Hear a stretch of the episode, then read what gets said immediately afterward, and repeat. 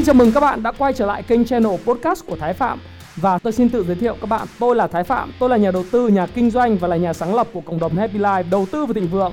Trong channel podcast này, chúng ta sẽ cùng trao đổi với nhau về những chủ đề về phát triển bản thân, về đầu tư, khởi sự, khởi nghiệp, đầu tư tài chính, với mục đích là cùng giúp nhau để trở nên giàu có hơn.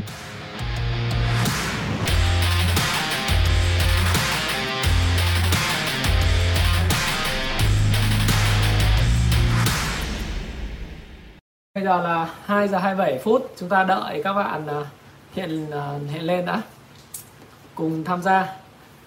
Vào cái thì nhớ là ok, nhấn nút like cho Thái Phạm cái nhá. Hôm nay thì sẽ trao đổi lúc thị trường hiện nay đang là 1.300 điểm. Thực ra thì thị trường giờ đang chịu áp lực rất lớn của việc bị bán ấy. Nhưng mà đây cũng có thể là một trong những cái ngưỡng hỗ trợ của thị trường. Để tôi thường là chọn livestream cũng khá là đặc biệt vì tôi thực ra cũng canh thôi xem nó như thế nào. Ok, để đóng đông chút. Hello Cương Phạm, Huỳnh Trương. Hello eBay eBay. Đấy, hello KT Fan, Hoàng Anh Nguyễn, Phương Thảo. Rồi xin chào mọi người, để anh refresh lại cái này, anh để trên cái màn hình lớn này. Đấy, có 264 người đang xem, xem ít nhỉ. Vào cái like tự dưng nhấn dislike làm gì à? Ok. Rồi anh xem nào. Xin chào, đọc trên màn hình nhá. Ok, xin chào Thái Trù, Hỏa Hùng. Chào Thắng Lê. Nhấn vào, nhấn like cái đi. Vào cái like đi, 700 người. Ok, 1.000 người sẽ trao đổi tiếp. Thị trường hôm nay thì chắc chắn là sẽ làm cho một số người rất sợ hãi. Một số người như tôi thì thế rất là bình thường. Có lẽ là sự bình thường nó đến từ câu chuyện là quản lý rủi ro. Ok, 842 người coi, 1.000 người coi đi, chúng ta sẽ tiến hành livestream. Chào Đào Hoàng, Hiếu Nguyễn, rồi Lê Thị Hằng, Diễm Nguyễn, Vũ Đạt, Trường Trinh, Long. Tắt bằng điện hả? Ôi giời ơi, sao phải thế hả em? 932 người và 1.000 người đúng không? Thị trường đang là 1.300 điểm, khá là mong manh. Đấy, nhưng mà tôi sẽ làm cái video về view cho các bạn về cái phần mà liên quan đến thị trường vào cuối tuần. Thế nhưng cái khúc này là cái khúc mà cũng là ngưỡng, nếu chúng ta kẻ ba cái lần giảm điểm gần nhất của thị trường ấy, chúng ta có một cái đường trendline. Đây hy vọng là một cái đường trendline, hy vọng nó là cái đường trendline hỗ trợ thị trường nhá. Đấy, từ giờ đến cuối tuần thì chúng ta sẽ có nhiều cái thông tin tương đối là tích cực, và tôi hy vọng đây là cái ngưỡng trendline để mà support cho thị trường. Còn nếu như mà đây là cái trendline mà bị thủng thì có lẽ là thị trường sẽ cần một cái retest tiếp theo. Đấy, hôm nay thì nhiều bạn nói là em sợ thế này thế kia, nhất là một số cái mã cổ phiếu mà nóng ấy, nó bị chốt lời. Đấy thì hôm nay thì trả lời các bạn luôn là bây giờ đang quay nhá, đang quay này, nhìn này, đấy bảng điện này nhá. Đấy, các bạn thấy không? Thì cái bảng điện đấy, thực ra tôi đang livestream bằng điện thoại cho nên là tôi không có nhiều thời gian để có thể làm cái màn hình show các bạn trên màn hình. Sau này khi mà cái công ty của tôi hoàn thiện xong cái phần thiết kế thi công nó bị dịch ấy, thì tôi sẽ có cái phần livestream mà sẽ có cái cửa sổ ở trên cái màn hình để chỉ cho các bạn luôn cho nó dễ. Sẽ dùng nhiều livestream hơn cho các bạn. Thế thì hôm nay thị trường nó thực sự là tôi nghĩ là nó vẫn ở trong cái giai đoạn mà khá là thử thách. Có mấy cái điểm mà chúng ta định về thị trường trước là những cái mã cổ phiếu của dòng ngân hàng ấy, nó và bất động sản, nó là cái mã mà chiếm cái tỷ trọng rất lớn trong cái VN-Index. Cho nên là mọi người khi mà bán ra cái cổ phiếu như ngân hàng và chốt lời ở các cái mã bất động sản tăng cao ấy, một số mã bất động sản tăng cao thì người ta chốt lời, nhưng mà nó ví dụ như đợt vừa rồi các bạn thấy là Vinhome nó có ảnh hưởng khá là lớn đến thị trường, hay là Vingroup nó cũng ảnh hưởng rất lớn đến thị trường, phải không nào? Rồi banh thì các bạn thấy có Việtcombank lúc nào cũng dẫn đầu, khi mà nó giảm hoặc nó tăng thì nó ảnh hưởng rất nhiều thị trường. Và một loạt các cái dòng banh khác từ Techcombank, MBB, VVBank, Tiên Phong Bank, CTG vân vân. Thế thì cái dòng banh và dòng bất động sản là cái dòng nó làm ảnh hưởng đến chỉ số VN-Index. Nhưng đối với tôi thì tôi vẫn luôn luôn nói với các bạn rằng là cái chỉ số này đối với tôi thì nó không quá quan trọng. Nhưng đối với lại nhiều người thì chúng ta cứ nhìn cái chỉ số đấy để mà mua bán đấy, đó là một trong những cái điều mà Tôi nghĩ đấy là một trong những sai lầm. Dĩ nhiên đối với lại thị trường và tất cả những cái sách vở đều nói rằng là khi mà thị trường nó downtrend, nó giảm điểm thì 3/4, tức là 75% số cổ phiếu cũng sẽ giảm điểm theo. Đấy là quy luật của đám đông. Thế nhưng nếu như bạn biết cái doanh nghiệp của bạn đầu tư, cái chu kỳ mà bạn quản trị rủi ro đối với từng cái mã cổ phiếu điểm vào, trong ví dụ như chúng ta kinh doanh ngắn đi, thì chúng ta sẽ điểm vào lệnh là bao nhiêu. Đấy, chúng ta kỳ vọng giá mà chúng ta sẽ bán ra ở mức lợi nhuận là 15 hay 20 hay 30%. Rồi điểm mà chúng ta sẽ cắt lỗ với cái khoản kinh doanh ngắn này là bao nhiêu. Sau đó thì chúng ta sẽ xem là ok, vậy thì chúng ta tham gia vào cái thương vụ này hay không. Đấy là cách chúng ta kinh doanh ngắn, mà đa phần các bạn nhìn rất là ngắn. Đấy, đa phần nhìn rất ngắn chứ không có nhìn dài. Thế đối với tôi thì vì nhìn vào từng cụ thể doanh nghiệp, từng ngành, cho nên nó không có cái sự quan trọng nhất định liên quan đến câu chuyện VN-Index. Bởi vì tôi nói các bạn rồi là VN-Index thì cái ngành chứng khoán và cái ngành bất động sản nó chiếm rất lớn, và ngành, xin lỗi các bạn, ngành banh và ngành bất động sản chiếm tỷ trọng rất lớn. Khi banh nó yếu thì cái điểm số nó bị đạt rất là mạnh là bình thường, đúng không? Ngày hôm nay thì nó tương tự, ngành chứng khoán nó cũng tương tự giống như là ngành cảng biển và ngành phân bón hay là ngành bất động sản dân cư. Thì một thời gian nó lý giải là các bạn thấy rằng là một thời gian nó tăng rất là nhanh. Ví dụ như có những cái mã mà nếu ngày từ 15 tháng 7 mà tôi làm cái video ấy, các bạn xem cái video mà đầu tư gì để kiếm bộn tiền trong năm 2021, thì tôi có làm một cái gọi là cái cổ phiếu của Kung Fu Clan, gọi là khuyến nghị đi.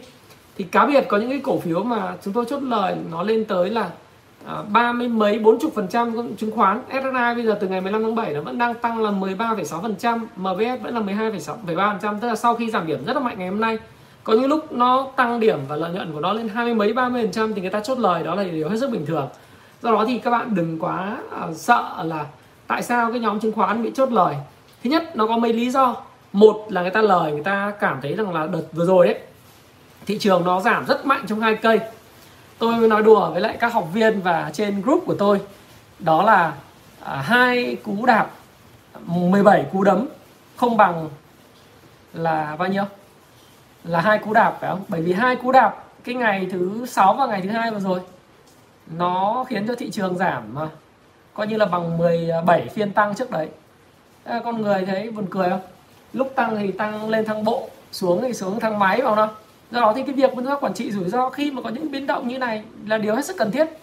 Và nếu như bạn đã xem cái video của tôi vào hôm thứ 7, tôi làm livestream ấy, thì tôi nói là cái thời điểm chúng ta giảm cái tỷ trọng tiền mặt, giảm cái tỷ trọng cổ phiếu xuống là 50-50. Tức là 50 là tiền, 50% cổ phiếu là để chúng ta quản trị rủi ro và chính cái tâm lý của mình, đúng không? Còn nếu như các bạn không quản trị rủi ro thì cái hôm nay chúng ta nhìn như thế này thì rõ ràng là chúng ta thấy rằng là rất là sót. Thế nhưng mà thực tế ra thì nó lại tạo ra cái cơ hội ngược lại. Đấy, tất nhiên là không phải là tôi khuyên các bạn hôm nay là ngày mua của các cái cổ phiếu chứng khoán. Thế nhưng mà nó giảm thì nó đâu có giảm là bởi vì nó bị làm sao đâu. Chẳng qua là người ta chốt lời và người ta sợ những cái gì đã diễn ra đối với lại cổ phiếu những ngành khác có thể xảy ra những khoản lợi nhuận của người ta trong thời gian ngắn. Bây giờ ví dụ như người ta theo cái ngày 15 tháng 7 người ta mua, người ta có lợi nhuận rất là lớn rồi. Thế thì lợi nhuận nó là 20%, nó bằng 3 năm gửi tiết kiệm. Thế bây giờ tự dưng cái lợi nhuận nó sụt xuống còn 14%.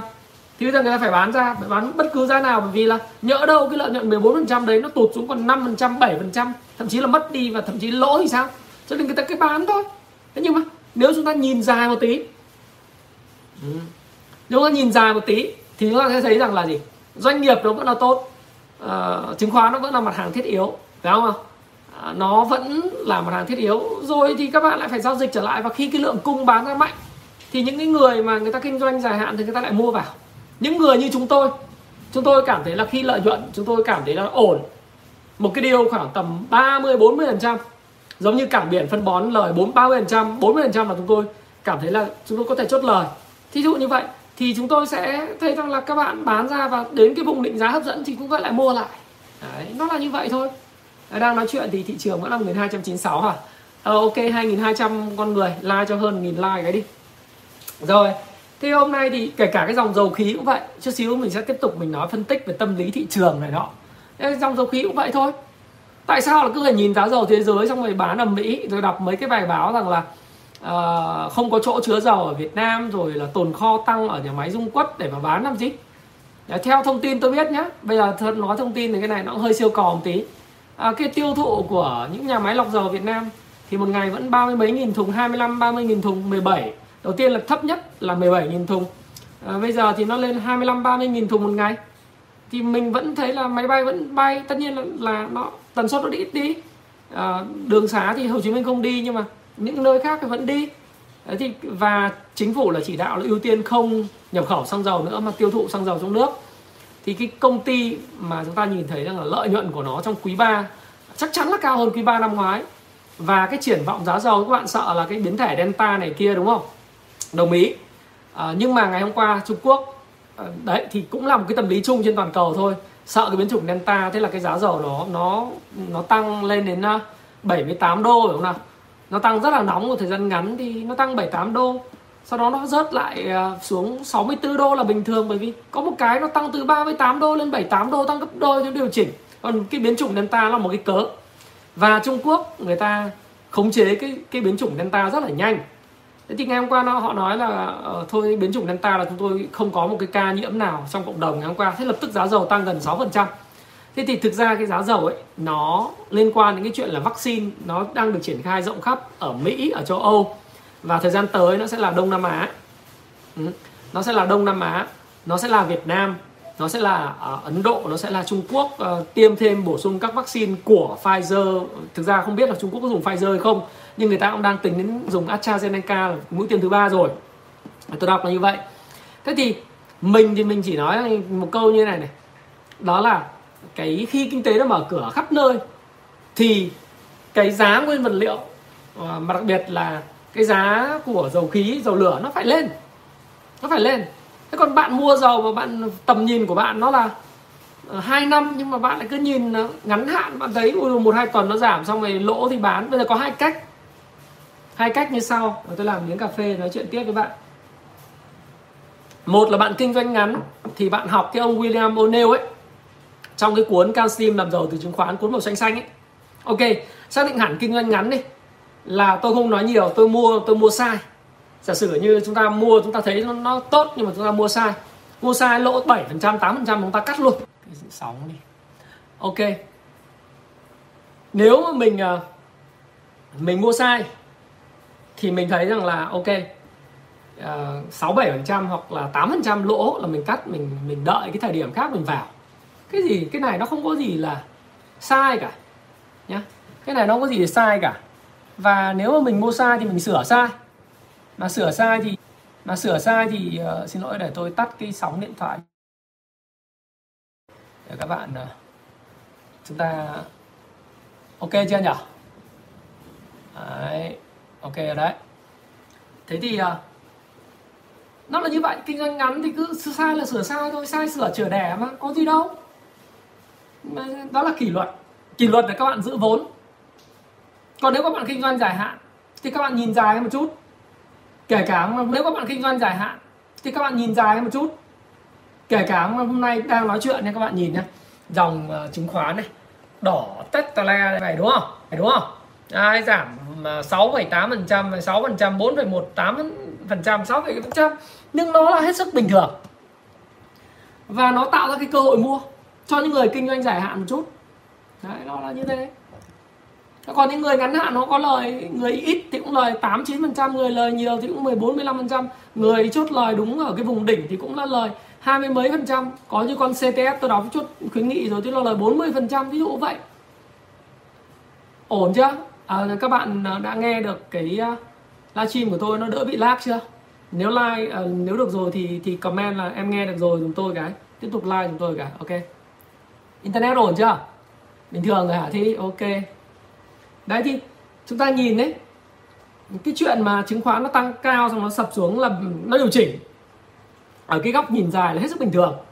Doanh nghiệp nó vẫn rất là tốt, dầu khí cũng vậy. Các bạn đang bán loạn xạ lên chứ những cái doanh nghiệp ở trên thị trường người ta vẫn làm ăn tốt. Tất nhiên không phải doanh nghiệp nào cũng làm ăn tốt, có doanh nghiệp bị ảnh hưởng bởi Covid và đại dịch Covid này rất là lớn. Chút xíu sẽ nói là doanh nghiệp nào làm ăn có được hay không được. Có những cái doanh nghiệp thì bây giờ người ta lời thì người ta bán robot. Hiện nay hôm nay thị trường đang giảm là bởi vì robot nó bán ra. Robot nó không cần quan tâm đến câu chuyện là cảm xúc đâu. Ngày mai đang bán ATC các cái cổ phiếu của chứng khoán này. Nó cài đặt theo hệ thống. Các bạn để ý trên thị trường Việt Nam bây giờ ấy. Có chút xíu anh mới trả lời, bây giờ anh không trả lời cái từng mã đâu. Thì trên thị trường chứng khoán Việt Nam bây giờ là 2 giờ 43 phút nhé. Các bạn thấy ATC sẽ có những cái cổ phiếu bị bán ra rất mạnh, hoặc là có những cổ phiếu mua vào rất mạnh. Nó là được kích hoạt bởi hệ thống giao dịch theo robot và những cái quỹ ETF được quản trị bởi robot, tức là người ta cài đặt. Nó cài đặt như sau, tức là cứ đến một cái vùng giá nào đó mà vi phạm cái hệ thống kinh doanh của họ thì họ sẽ cắt hoặc là họ sẽ mua. Và các bạn có thể chiến thắng được cái này không có. Đó là bạn quản trị được cái rủi ro danh mục của mình. Thì chúng ta sẽ nói tại sao chúng ta đầu tư thất bại. Thực ra thì cái chuyện sàn sau một thời gian tăng nóng nó là bình thường. Nhất là điều đầu tiên nó là bình thường. Bởi vì chúng ta nhìn vào doanh nghiệp vẫn làm ăn bình thường. Dòng nào hưởng lợi nhiều nhất khi mà chứng khoán giao dịch sôi động? Hôm nay 22.000 tỷ, hôm trước là 26.000 tỷ, hôm trước 28.000 tỷ, hôm trước là 30.000 tỷ dòng chứng, đúng không? Thế còn sau cái thời gian tăng nóng, nó muốn điều chỉnh, để cho nó điều chỉnh. Và điều chỉnh xong nó là một cái cơ hội cho những cái... Tất nhiên không phải hôm nay tôi nói các bạn mua, không nói vậy. Khi nó điều chỉnh hợp lý thì những nhà đầu tư dựa trên cái nền tảng của cái phân tích doanh nghiệp và hiểu được về phân tích kỹ thuật ấy, họ sẽ tìm cái điểm họ vào. Họ tìm cái điểm họ vào, và khi mà cái cầu nó trở lại thì cổ phiếu lại tăng. Còn nếu bạn đầu tư ngắn hạn thì bạn thấy là nó có lời hoặc nó vi phạm hệ thống của bạn, giống như con robot hiện nó đang bán ra này, kể cả đang bán cổ phiếu HCM sàn 53.2. Cái đấy không xấu là bởi vì con robot ấy, ở trên hệ thống giao dịch bằng robot ấy, nó đưa lệnh vào ấy, nó không có cảm xúc, nó không sợ giống như bạn đâu. Kể cả nó cắt lỗ mà giảm 6% nó cũng cắt, bởi vì nó vi phạm hệ thống của nó. Vi phạm một cái hệ thống là nó cắt, là nó bán. Nó là như vậy. Còn khi mà các bạn thấy là kể cả nó mua bằng cái giá lệnh rất cao, nó mua lên cho các bạn sướng hưởng luôn. Ngày hôm đấy tự dưng cổ phiếu của bạn tăng 7%, tăng trần hoặc là tăng lên 6%, 5% vào cuối phiên ATC cũng là hết sức bình thường, là bởi vì cái lệnh của robot nó vào, nó đẩy cái giá cổ phiếu của bạn lên. Nào bây giờ chúng ta đang trao đổi với nhau thì cổ phiếu đã đóng cửa phiên giao dịch và kết thúc là 11.298,74 điểm ha. Nếu với cái cây nến này thì đây là một cái cây nến sao, cây nến một cái con quay ở, không biết là vùng đáy chưa, nhưng mà đại khái là một cái nến con quay cũng có ý nghĩa rất là tích cực đối với chỉ số. Và ngày hôm nay đến phút này thì nước ngoài đang mua dòng là 133 tỷ. Cái cường độ rút dòng của nước ngoài ấy, nó mạnh nhất vào ngày 17, 18 tháng 8. Sau đó giảm cái cường độ rút dòng ngày 19, 20 và 23. Ngày hôm nay họ mua dòng trở lại, nhưng mà không biết là cái này nó phập phù hay là mua dòng này là mua dòng thực sự, hay là chỉ là mua dòng để mà đỡ cái đà rơi rồi tiếp tục bán dòng, thì chúng ta cùng đợi thêm nhá. Nhưng mà cái câu chuyện ấy, khi mà tăng quay trở lại, chúng ta cứ chia sẻ với nhau đi, rồi bây giờ kết thúc rồi thì tôi có thể nói được các bạn này, là chúng ta không có hiểu được một câu chuyện đấy là cái con robot nó không có cảm xúc. Nếu các bạn nhiều cảm xúc quá, còn nếu các bạn kinh doanh mà một trong những cái sai lầm tai hại mà dẫn đến sự thảm sát trên thị trường chứng khoán, đó là chúng ta sử dụng cảm xúc và chúng ta để cái cảm xúc của chúng ta dẫn dắt các hoạt động mua bán. Điều đầu tiên như hôm trước đã nói với các bạn, đó là những cái cảm xúc, thí dụ như là hy vọng này, sợ hãi này, tham lam này, và chính cái tôi của các bạn, tất cả cái đấy đều do cái hệ não bộ bò sát. Tức là cái não bộ mà nó do, theo Daniel Kahneman trong cuốn Thinking Fast and Slow ấy, tư duy nhanh và chậm, như ông nói là cái não bộ hàng ngàn năm trước đây đã được tạo ra bởi con người do lý do sinh tồn và săn bắn hái lượm tạo ra. Và một đứa trẻ khi mà bị đau thì sẽ khóc, không có được bú thì sẽ khóc, hoặc là một cái đứa trẻ nghe đến dọa ma, nhát ma, nó không hiểu tại sao ma có ma nhưng mà nó cứ nghe đến ma nó sợ, ví dụ vậy, hoặc là không dám ngủ một mình. Thì cái não bộ đó là não bộ sinh tồn. Thì khi mà các bạn nhìn vào cái bảng điện ngày hôm nay trên thị trường chứng khoán, tại sao tôi lại nói nó là một trong những cái nghề kinh doanh và một trong những cái mà nó rủi ro chỉ sau chiến tranh thôi. là bởi vì nó cũng có những cái trạng thái cảm xúc sinh tồn như thế. Đấy, các bạn nhìn thấy thị trường tự dưng nhìn thấy chỉ số nó cứ đỏ nghét ở trên bảng điện, tức là những cái mã ngành banh này, ngành bất động sản này, rồi ngày hôm nay chứng khoán nó cứ đỏ nghét đi, chúng ta tâm lý tim nó đập thình thịch ấy. Cái biểu đồ tim nó bình thường là nó như thế này, đúng không? Nhịp nhàng này này, đúng không? Thế nhưng mà đối với người chứng khoán thì cứ nhìn thấy cái biểu đồ nó đỏ chót thì nhịp tim rất là mạnh, và chúng ta để cảm xúc dẫn dắt trong chuyện mua và bán. Thí dụ như ngày hôm nay tự dưng tôi cũng không hiểu tại sao các bạn lại đem hàng ra bán, để cuối cùng là nó kích hoạt hệ thống robot, nó bán các cái cổ phiếu ngành chứng khoán xuống. Thì nhưng mà các bạn, do các bạn bán xuống và các bạn sợ mất lãi, các bạn sợ thì các bạn kích hoạt những con robot nó không có cảm xúc, nó cứ vi phạm hệ thống nó bán. Và đến lúc mà robot nó mua thì cũng thế, nó không có cảm xúc, cứ đúng cái hệ thống là nó mua lên. Nó là như thế. Thì các bạn đã kích hoạt những chuyện đó và con robot được lập trình như thế. Tôi nói rất là nghiêm túc. Ví dụ ngày hôm nay thì chẳng hạn như cổ phiếu đầu ngành là SSI đi, nó có 2 ngày phân phối liên tiếp, nếu mà theo William O'Neill. Đấy. Và theo đồ thị chúng ta thấy 2 ngày phân phối liên, không phải liên tiếp, 2 ngày phân phối trong 3 ngày liên tiếp. Ngày thứ nhất phân phối là ngày 19 tháng 8, rồi ngày thứ hai là ngày hôm nay. Đấy.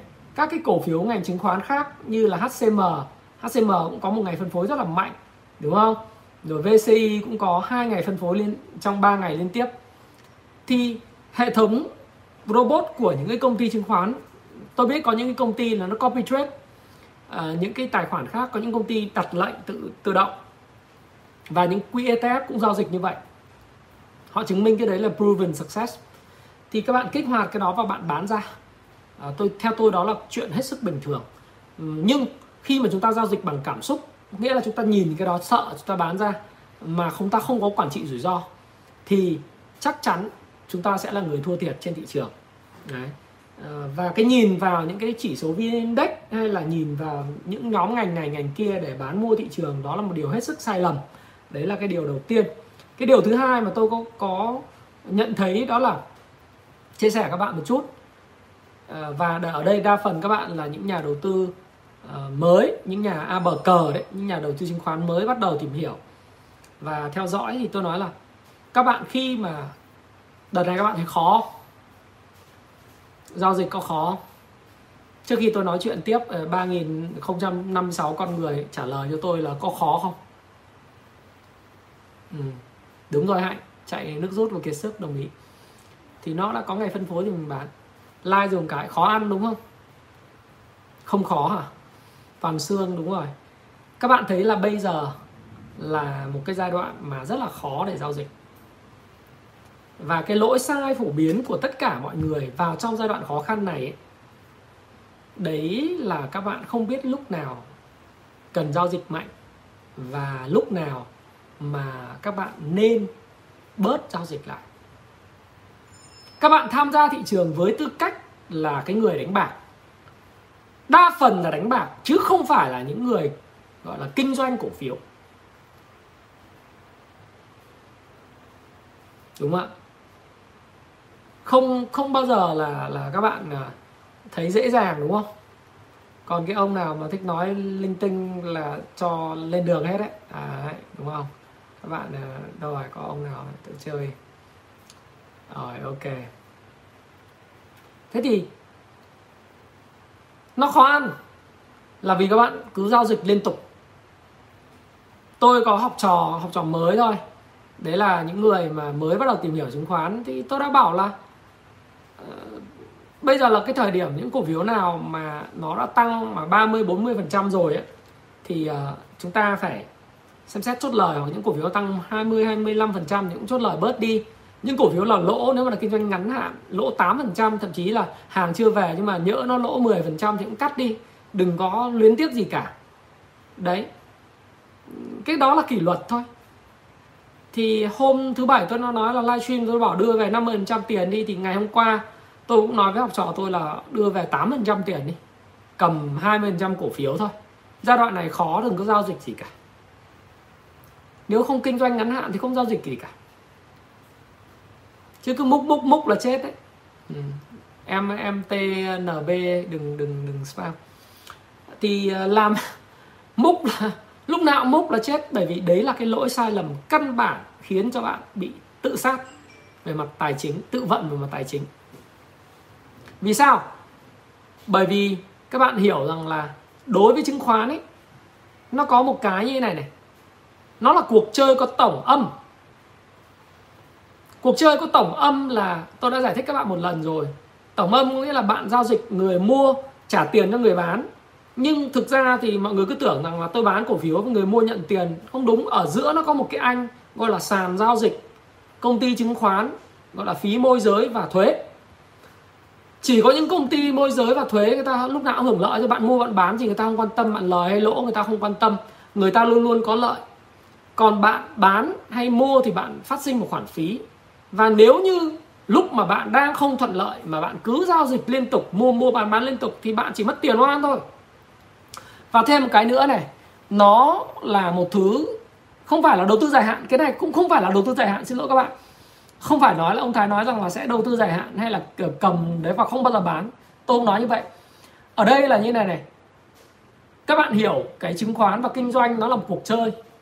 Và cuộc chơi này khi mà trong cái cuốn nghệ thuật đầu tư đương đu ấy, hay là cái cuốn mà người đàn ông đánh bại mọi thị trường, các bạn nên tìm hiểu hai cuốn đó để các bạn hiểu là thị trường chứng khoán bản chất nó là một sòng gọi là casino khổng lồ. Ai nói những cái từ mỹ từ về thị trường chứng khoán như thế nào thì Thái Phạm không có biết. Đúng, thị trường chứng khoán lâu dài, thứ nhất nó là phong thử biểu của nền kinh tế. Nền kinh tế càng mạnh, thị trường chứng khoán, thị trường vốn càng lớn. Cái thứ hai nữa là nó là nơi để thu hút vốn cho các doanh nghiệp. Right, hoàn toàn đúng. Các bạn thấy đợt vừa rồi các công ty chứng khoán hay là ngân hàng họ chia cổ tức bằng cổ phiếu để tăng vốn điều lệ, đúng không?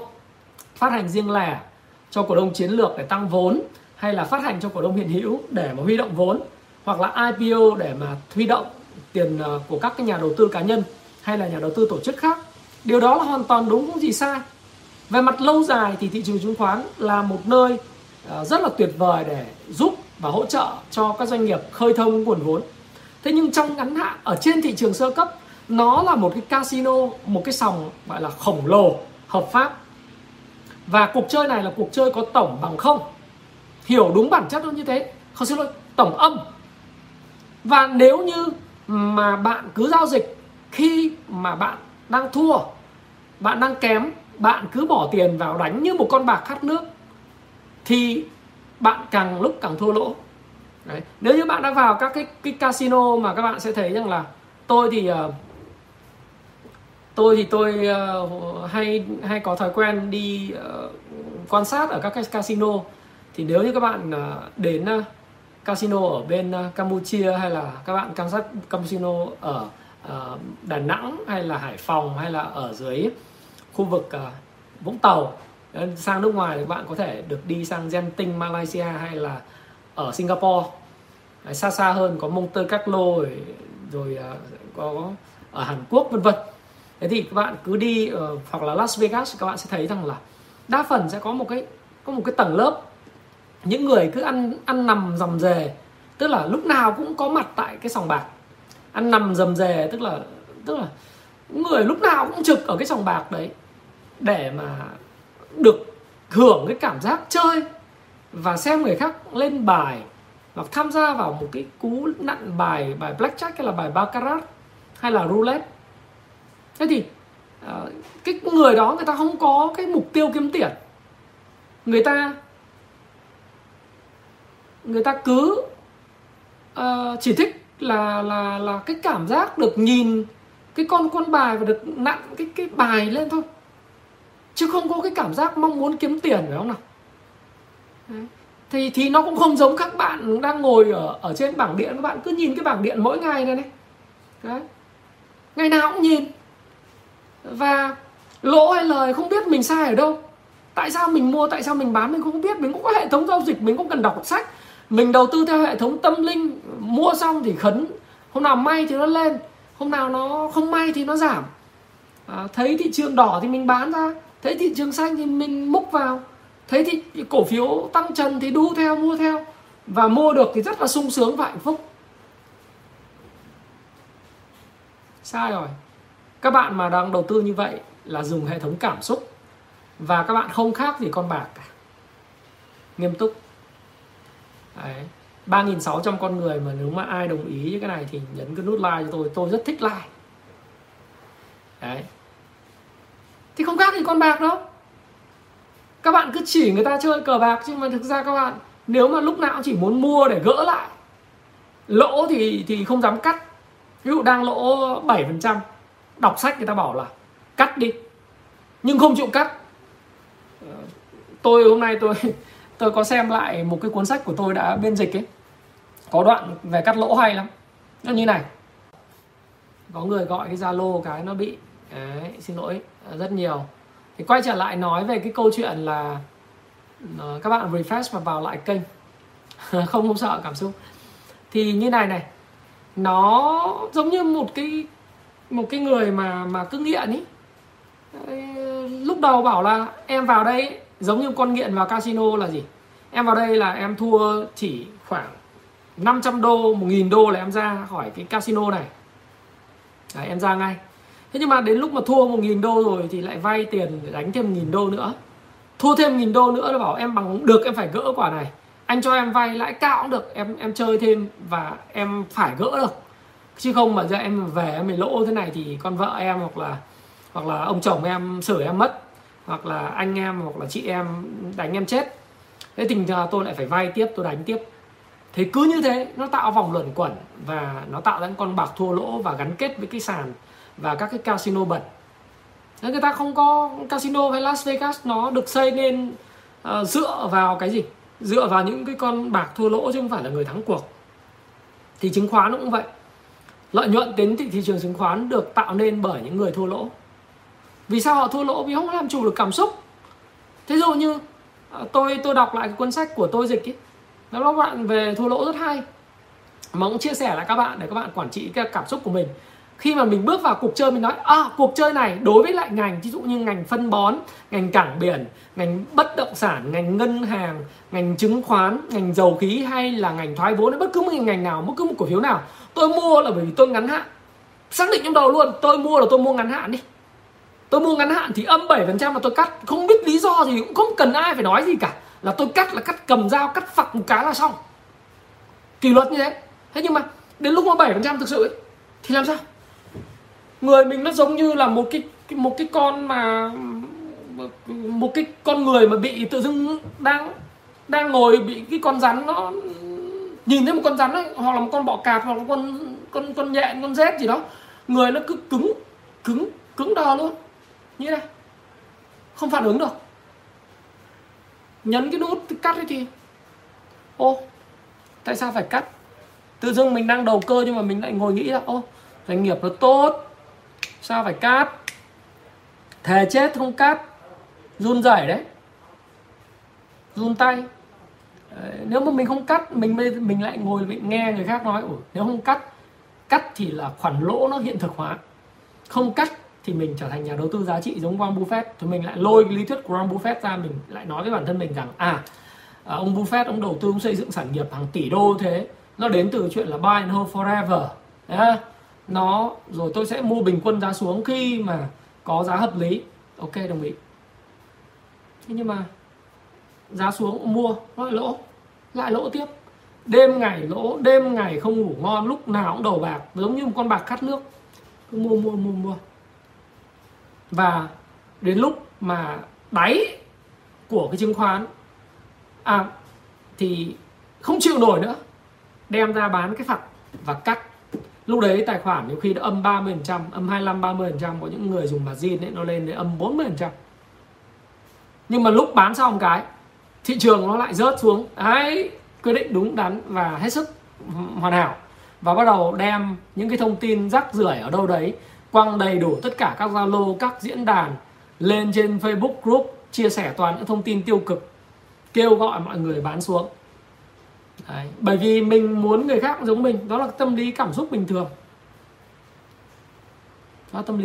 thường. Và sau đó, sau khi bán xong, chứng khoán nó lên lại, mình lại rơi vào trạng thái hủy hoại cái bản thân mình. Nếu các bạn đã kinh doanh ngắn hạn, Lời khuyên của tôi là gì? Không cảm xúc. Bạn hãy hành động giống cái con robot bán đây này. Nó bán cái cổ phiếu mà các bạn nhìn này.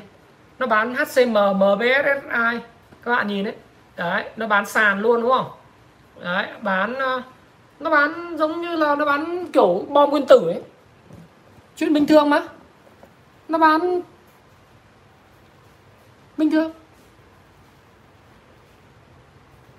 Nhưng mà đừng để đến lúc mà như thế này. Nếu các bạn đọc cuốn đến Nhật, nó hình thành cái đỉnh bo tròn ấy. Nếu các bạn hiểu sau này ra cái cuốn sách VSA, phương pháp giao dịch nó gọi là chính gốc VSA và chân truyền của Wyckoff vào tháng 9 tôi ra mắt ấy, thì các bạn đọc những cuốn đó cộng với counseling các bạn sẽ hiểu là bạn thoát ra trước, và thậm chí nếu bạn biết cái quy tắc là 7% cắt lỗ, 20% lợi nhuận chốt lời ấy, thì các bạn sẽ không rơi vào cái tình huống này.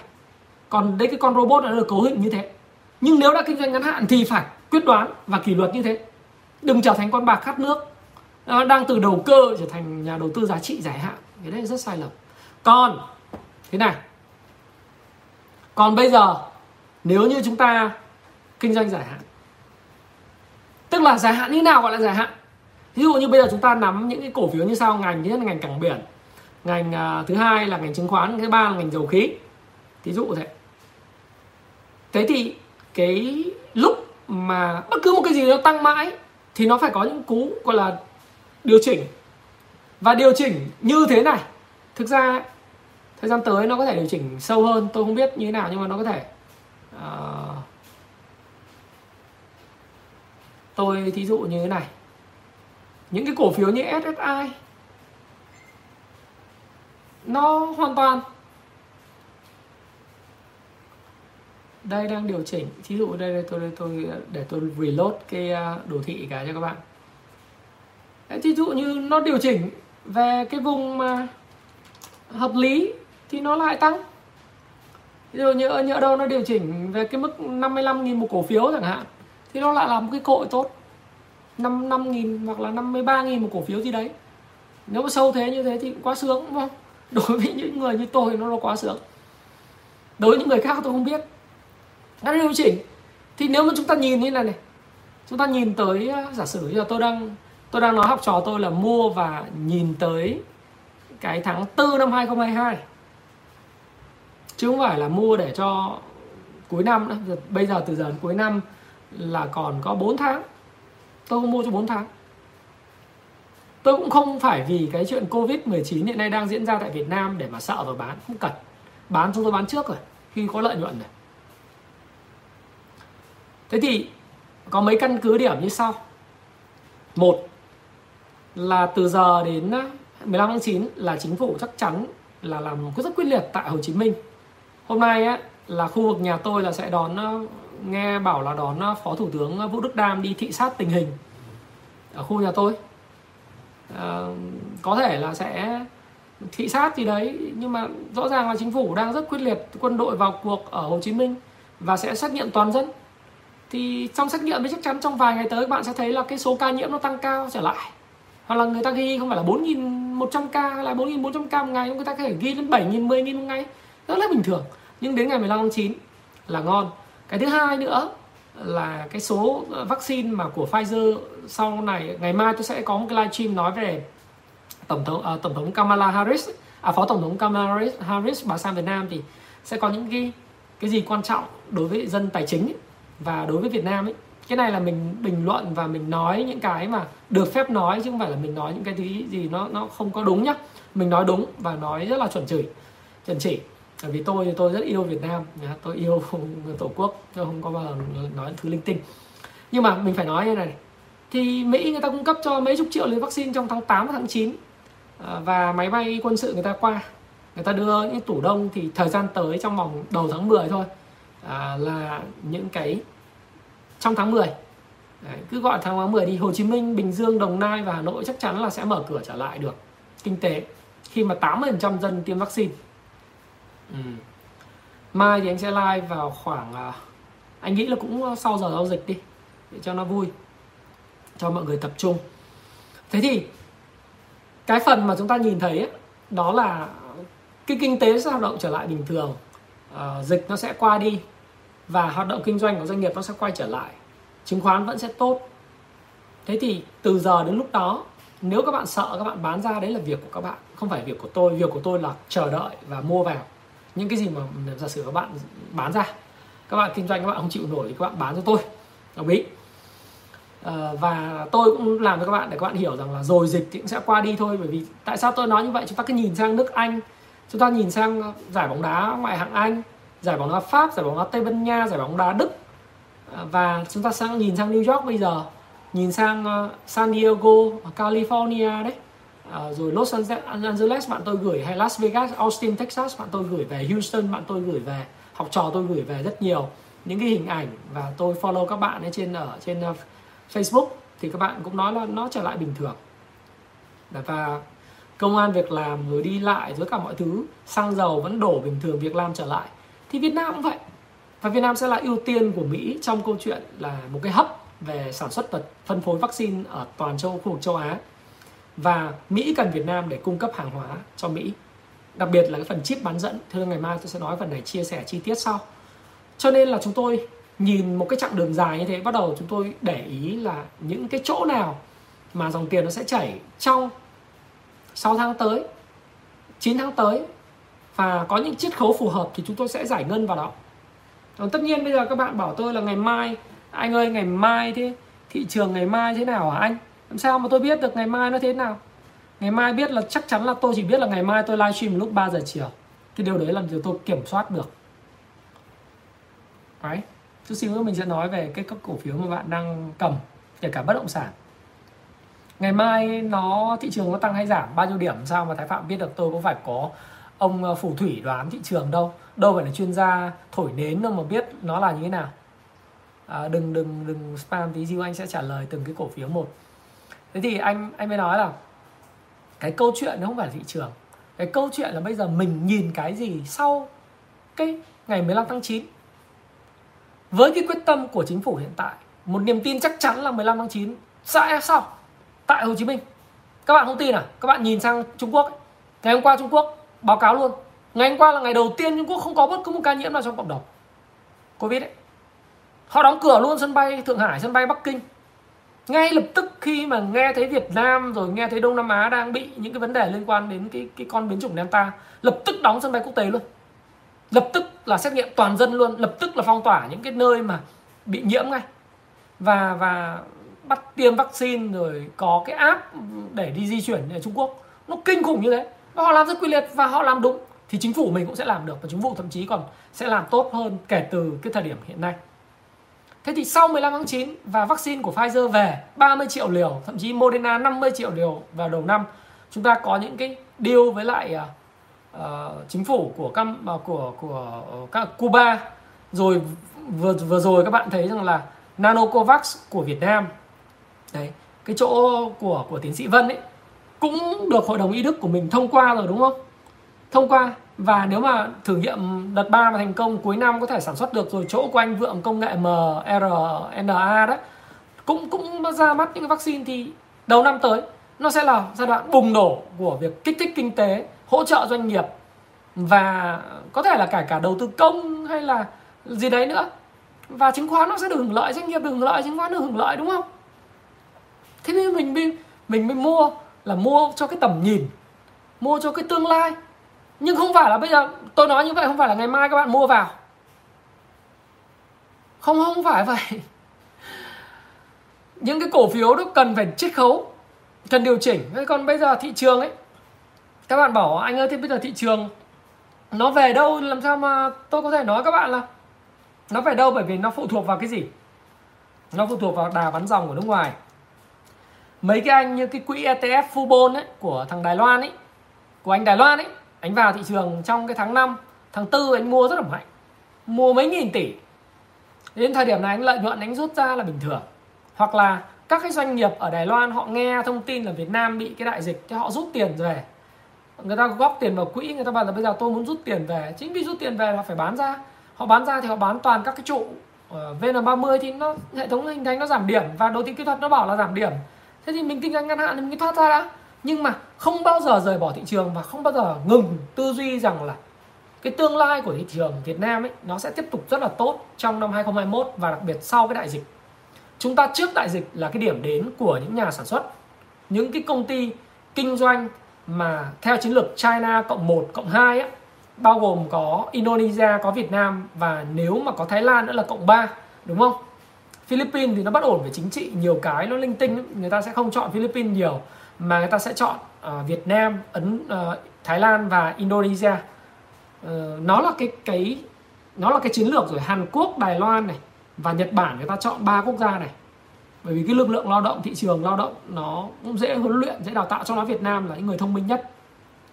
Thế thì bây giờ mình mua là vì mua cái tầm nhìn cho đến tháng 4 năm 2022, cho đến hết năm 2022, ví dụ như vậy. Nhưng mà chúng ta mua thì chúng ta phải để ý xem là hiện nay chúng ta có ăn có học chút xíu, là thị trường đang ở pha phân phối, hay là thị trường đang gãy, hay là những cái cổ phiếu mà chúng ta muốn mua, ví dụ như bất động sản khu dân cư, bất động sản công nghiệp, chứng khoán, dầu khí, cảng biển, phân bón vân vân, nó đang ở trong cái state nào, cái giai đoạn nào để mà chúng ta có thể suy nghĩ là chúng ta sẽ mua ở giá nào, và chúng ta kinh doanh dài hạn hay chúng ta kinh doanh ngắn hạn. Ngắn hạn thì nói rồi, không nói lại nữa. Ngắn hạn là gì? Nó cứ sai thì là sút xong rồi quay trở lại múc lại sau, còn vốn còn mạng, đúng không? Đấy là kinh doanh ngắn. Thế còn đối với kinh doanh dài hạn thì bắt đầu cầm tiền. Bây giờ tôi đang cầm 8% tiền. Bản chất với tôi bây giờ tôi cầm 8% tiền, và các học trò tôi thì đa phần cũng cầm 60, 70%, 80%, thậm chí có người cầm 90% tiền. Thì bắt đầu ngồi nghĩ. Nước ngoài càng bán nhiều khi lại càng thích, bởi vì là họ bán xong rồi thì cái cổ phiếu mình nó được chiết khấu, mình là có thể nhập để cho cái hàng của tháng 4 năm 2022 rồi. Bắt đầu nghĩ tới rồi. Nó là như thế. Thế còn bây giờ các bạn đang kẹp thì có hai cách. Một là các bạn xem là cái cổ phiếu của bạn nó phải là xu hướng của những năm tới hay không. Hai là gì? Bạn có chịu đựng được không? Nếu giả sử bây giờ cổ phiếu đang bị âm 10%, 7%, 8%, nếu mà bạn thấy rằng là bạn không thể chịu đựng được thì cắt đi. Còn nếu bạn cảm thấy rằng là nếu mà có giảm 4% tôi vẫn chịu được thì cấm. Thế thì tôi cũng không khuyên được bạn cụ thể như thế nào. Nếu mà khuyên ngắn quá thì nó lại thành cái tầm nhìn rất ngắn. Còn nếu mà khuyên dài quá, nhiều khi chưa đến được cái bình minh, chết ở trước lúc mà cái ánh điện nó lòi ra ở cuối đường hầm, đúng không? Cái ánh sáng lòi ra cuối đường hầm. Đấy. Dòng dầu khí à? Không. Dòng dầu khí không thể cắt nếu như em kinh doanh mà dài hạn. Còn nếu kinh doanh ngắn hạn thì đúng em cắt rồi. Ví dụ dòng dầu khí. Giờ bạn hỏi tôi dòng dầu khí. Thì tôi nói với các bạn rồi. Dòng dầu khí sẽ là dòng của 2022. Nó là dòng tương lai. Bởi vì dòng khí nó tạo đáy trước thị trường, nó điều chỉnh trước thị trường. Và doanh nghiệp về thượng nguồn, hạ nguồn, kinh tế mà phát triển trở lại và Mỹ tiếp tục bơm tiền như thế này. Gói tampering nó làm 120 tỷ đô la một tháng. Gói kích cầu hạ tầng đã duyệt rồi, đúng không? 1.300 tỷ đô cộng với một gói kích cầu kinh tế mà dự kiến đang đưa ra Thượng viện là 3.500 tỷ đô la, thì cái sức đi chơi, ăn chơi và sản xuất ô tô của người Mỹ ấy, nó sẽ lên tới khủng khiếp, một số khủng khiếp. Mà các bạn biết là hôm nay, trưa nay tôi xem thời sự ấy, là các cái hãng sản xuất ô tô như là Ford này, Ford của Mỹ, hiện nay người ta thiếu Tesla, người ta thiếu cái chip bán dẫn trong ngành sản xuất ô tô. Bởi vì khi mà kích cầu kinh tế như thế này này thì cái nhu cầu liên quan việc đổi xe hơi mới ở Mỹ nó rất là nhiều. Bởi dân Mỹ nó giàu lên, bất động sản nó giàu lên, làm ăn nó tốt trở lại, việc làm trở lại, chính phủ bơm tiền nhiều trong hạ tầng, nhu cầu với hàng hóa nhập khẩu, container ở Mỹ bây giờ, ở LA bây giờ tắc cảng 7 ngày mới vào được, bởi vì là nhu cầu người Mỹ quá cao. Nếu mà bạn có một cái tàu giống như tàu Suez ấy, Evergreen ấy, mà các bạn vừa rồi tàu Evergreen của cái hãng vận chuyển ấy, bây giờ nếu mà muốn đến cảng của Los Angeles phải đợi 7 ngày mới được bốc rỡ, bởi vì nhu cầu bốc rỡ hàng hóa ở Mỹ là quá lớn. Nhu cầu đối với hàng hóa của châu Á rất lớn, thành thử ra là đây là một cái cơ hội thuận lợi để chúng ta tăng GDP, tăng cái GDP lên đấy, xuất khẩu được mà, nhưng mà phải phòng chống dịch xong. Nhưng tôi tin chắc là dịch sẽ qua thôi. Các bạn cảm thấy bi quan chứ tôi thực sự chưa bao giờ bi quan về chính phủ Việt Nam, về cái đất nước này, với cách hành xử hiện nay quyết liệt lắm. Còn cái chuyện trục trặc trong cái thời gian đầu tiên cách đây từ tháng 5 thì các bạn thấy rằng là cái chuyện đấy chúng ta đã rút kinh nghiệm rồi, đã biết rồi. Tôi có một niềm tin như vậy. Bởi vì sống thì phải có một niềm tin, và dĩ nhiên là niềm tin nó dựa trên cơ sở và căn cứ chứ không phải là mình nói theo kiểu linh tinh. Thế thì cái dầu khí nó sẽ hồi phục chứ. Tháng năm 2022 nó là cổ phiếu của cả năm. Chắc chắn là như vậy. Tất nhiên sẽ còn nhiều cái dòng khác hồi phục. Nếu mà trong trường hợp mà kinh tế hồi phục trở lại thì những cái du lịch rồi các cái dịch vụ hàng không hay là hàng quán rồi trung tâm thương mại bán lẻ, nó nhiều thứ nó được hưởng lợi rồi, đầu tư công vân vân. Đấy. Tất nhiên là khi mà nó hồi phục thì nó hồi phục cả nền kinh tế và ai cũng được hưởng lợi hết. Thì không thể thiếu dầu. Bây giờ bạn thấy xe hơi cứ bảo xe điện như xe Ford, xe của GM, General Motors, xe Mercedes, xe của BMW, xe của Toyota Nhật Bản sản xuất ầm ầm tiêu thụ xe hơi ầm ầm tại Trung Quốc và các cái quốc gia đang phát triển và đã phát triển, nó vẫn dùng gas và diesel là nhiều. Đấy. Thế nên là nếu đầu tư tầm nhìn dài thì theo payback time nghĩa là cứ định giá cái cổ phiếu đấy, và khi giá ở vùng sàn trần, thí dụ như tôi nói giả sử như bây giờ BR đi ha, đang 17.6 em nay, ô tự dưng tăng lên rồi, ô giờ nhỉ, tự dưng tăng, đang mong nó giảm. Giả sử bây giờ nó có một cái cớ sự nào đấy, có người giả hơi nào đấy bán xuống ngày vùng 16 cho tôi hay 15, bây giờ tôi đang mơ ước nó ở 14, 15, 16 giả sử thế, mà nó bắt đầu tạo đáy, nó tạo đáy bo tròn ở vùng 14, 15, 16 thí dụ thế, mình đang giả dụ đó. Thì đấy là cơ hội tuyệt vời. Tôi mua, tôi không phải mua bây giờ, tôi mua cho tương lai, tôi mua đến tháng 4 2022, tôi mua đến tháng 12 2022 tôi bán, hoặc là trong thời điểm đó thuận lợi tôi bán, đó là bình thường. Tí xíu anh sẽ nói về còn em mua ở vùng giá cao, ví dụ như em bảo là em mua đúng hệ thống, em mua 18.5 hay là 18.3 hay là 19, theo anh thì nếu em đã nói rồi lỗ mà kinh doanh ngắn này cắt đi cho nó đỡ lằng nhằng, tìm cơ hội khác. Còn nếu em kinh doanh dài hạn thì em hãy đợi nó tạo đáy rồi em mua thêm, phe mà. Còn lỗ mà nếu mà kinh doanh ngắn mà lỗ tận 7% thì sút đi. Tức là thế nào là ngắn? Mua vào định kiếm tí, đúng không? Định kiếm trong vòng 2-3 tuần kiếm tí, không ngờ nó sai kế hoạch của mình thì cắt, cầm cái dao này mài ra cho nó bén, nó cầm cắt phẳng phát nhá, là xong. Còn chứng khoán thì anh nói rồi, anh vừa nói em rồi, trong chứng khoán là cái dòng thiên thời. Tất nhiên nó điều chỉnh. Bây giờ tôi nói các bạn chứ cái việc mà nó điều chỉnh sau cái câu chuyện là nó điều chỉnh là hết sức bình thường. Đấy. Ví dụ như bây giờ nó điều chỉnh những cây, thậm chí nó về thêm chiết khấu thêm 7-8% nữa là bình thường chứ. Nó tăng rồi, tăng nó phải rũ bỏ bớt những người đu bám bằng margin đi. Còn chứng khoán nó là dòng thiên thời. Làm gì thì kinh doanh chứng khoán ấy, cứ ngày 23.000 tỷ, 28.000 tỷ, 26.000 tỷ, 31.000 tỷ, ai là người hưởng lợi nhiều nhất? Chứng khoán. Thế nhưng mà đợi thời điểm nào để ra cái cú đánh quyết định, đấy là việc của bạn. Còn nếu các bạn bảo nó giảm, nó còn giảm còn phân phối nữa, tôi còn thích nữa, thì tôi sẽ có cơ hội hốt nữa. Không, chả biết nó hoảng loạn không sao. Gas mà mua tầm nhìn dài hạn thì nó cũng giống như dòng dầu khí thôi. Nó là cái dòng mà của tương lai. Thì bà Kamala Harris ngày mai bà sang Việt Nam thì cũng sẽ nói rất nhiều về khí energy, khí hóa lỏng ấy, cảng cái mép thị vải. Thì các bạn cứ xem lại cái video mà tôi đã nói các bạn. Nếu các bạn mua trong vòng 3 năm mà các bạn nhìn cái tầm nhìn 3 năm ấy, thì bạn sẽ thấy nó cũng giống như bạn mua miếng đất thôi. Đấy, nó là như vậy.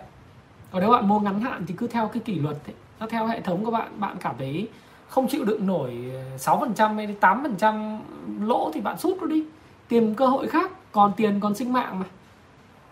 Tôi rất là linh hoạt ở cái chuyện đó.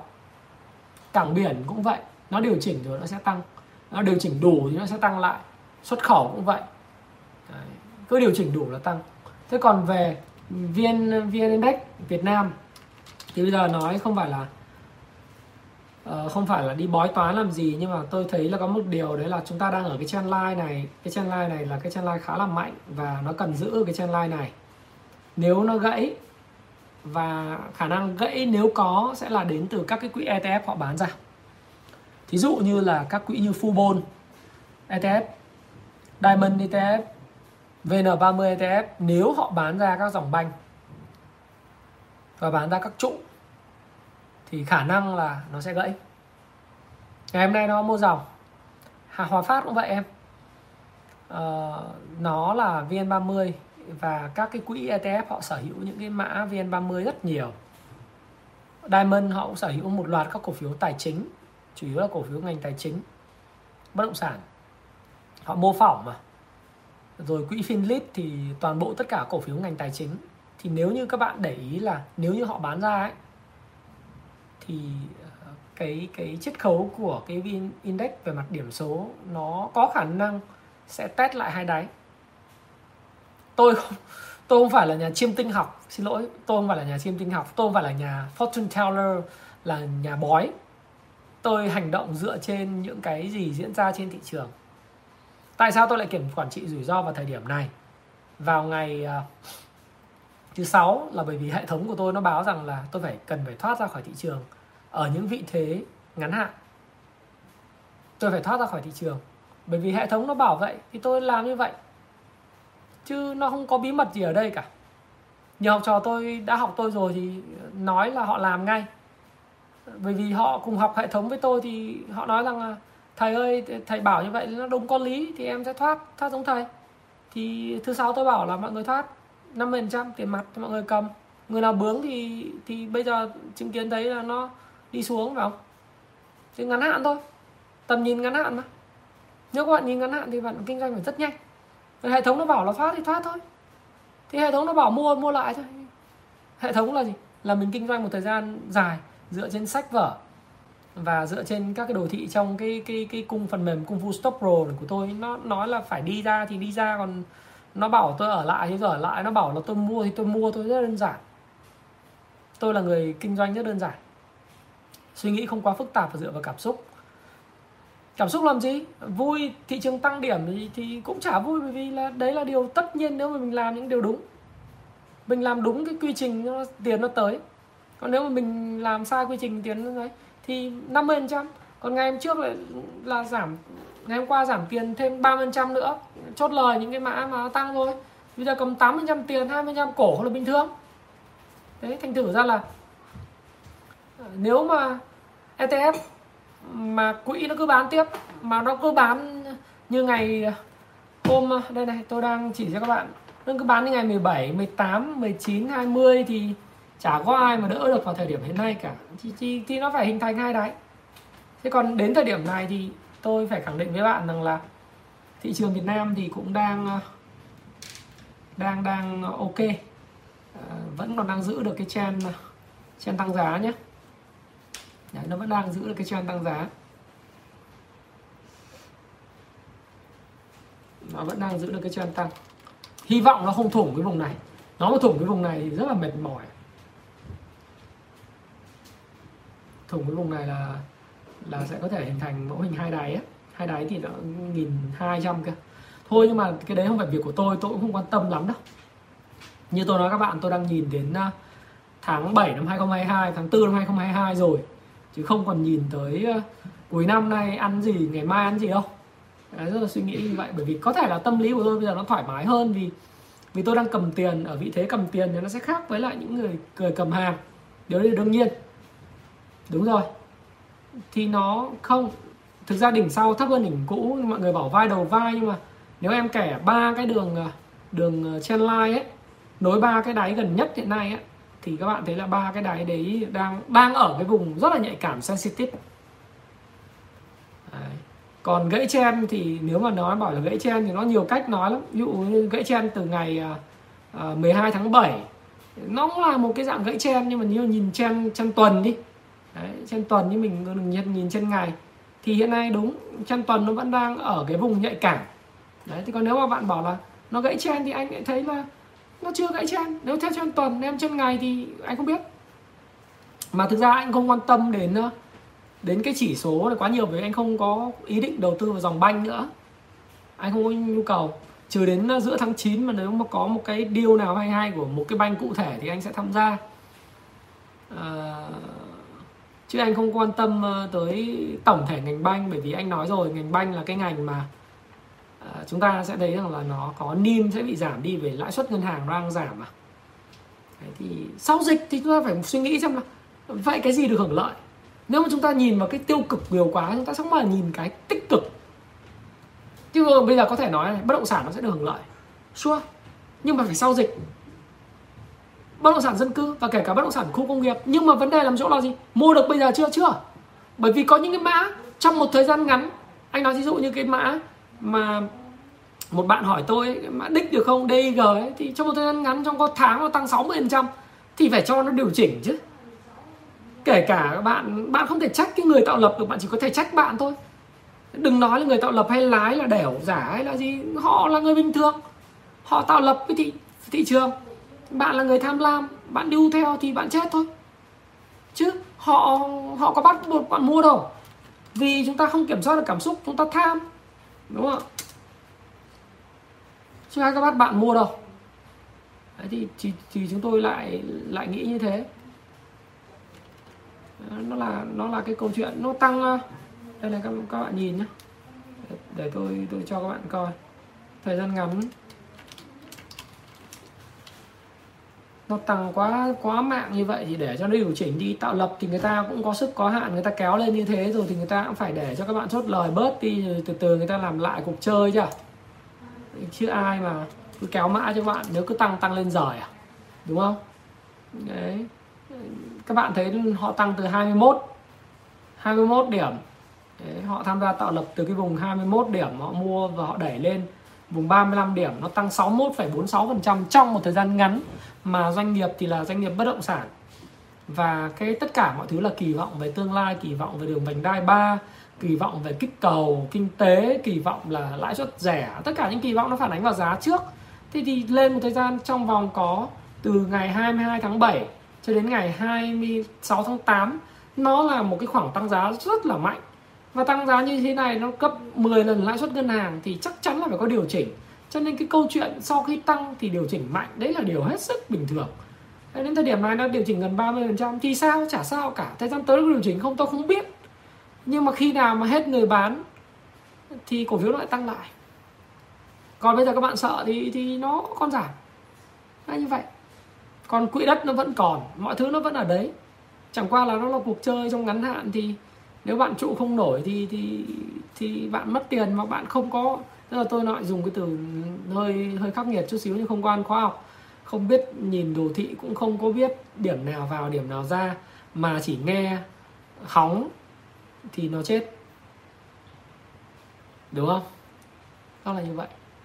Bản chất của thị trường nó như vậy. Và nếu hiểu được bản chất của thị trường thì bạn bắt đầu dần hiểu ra rồi.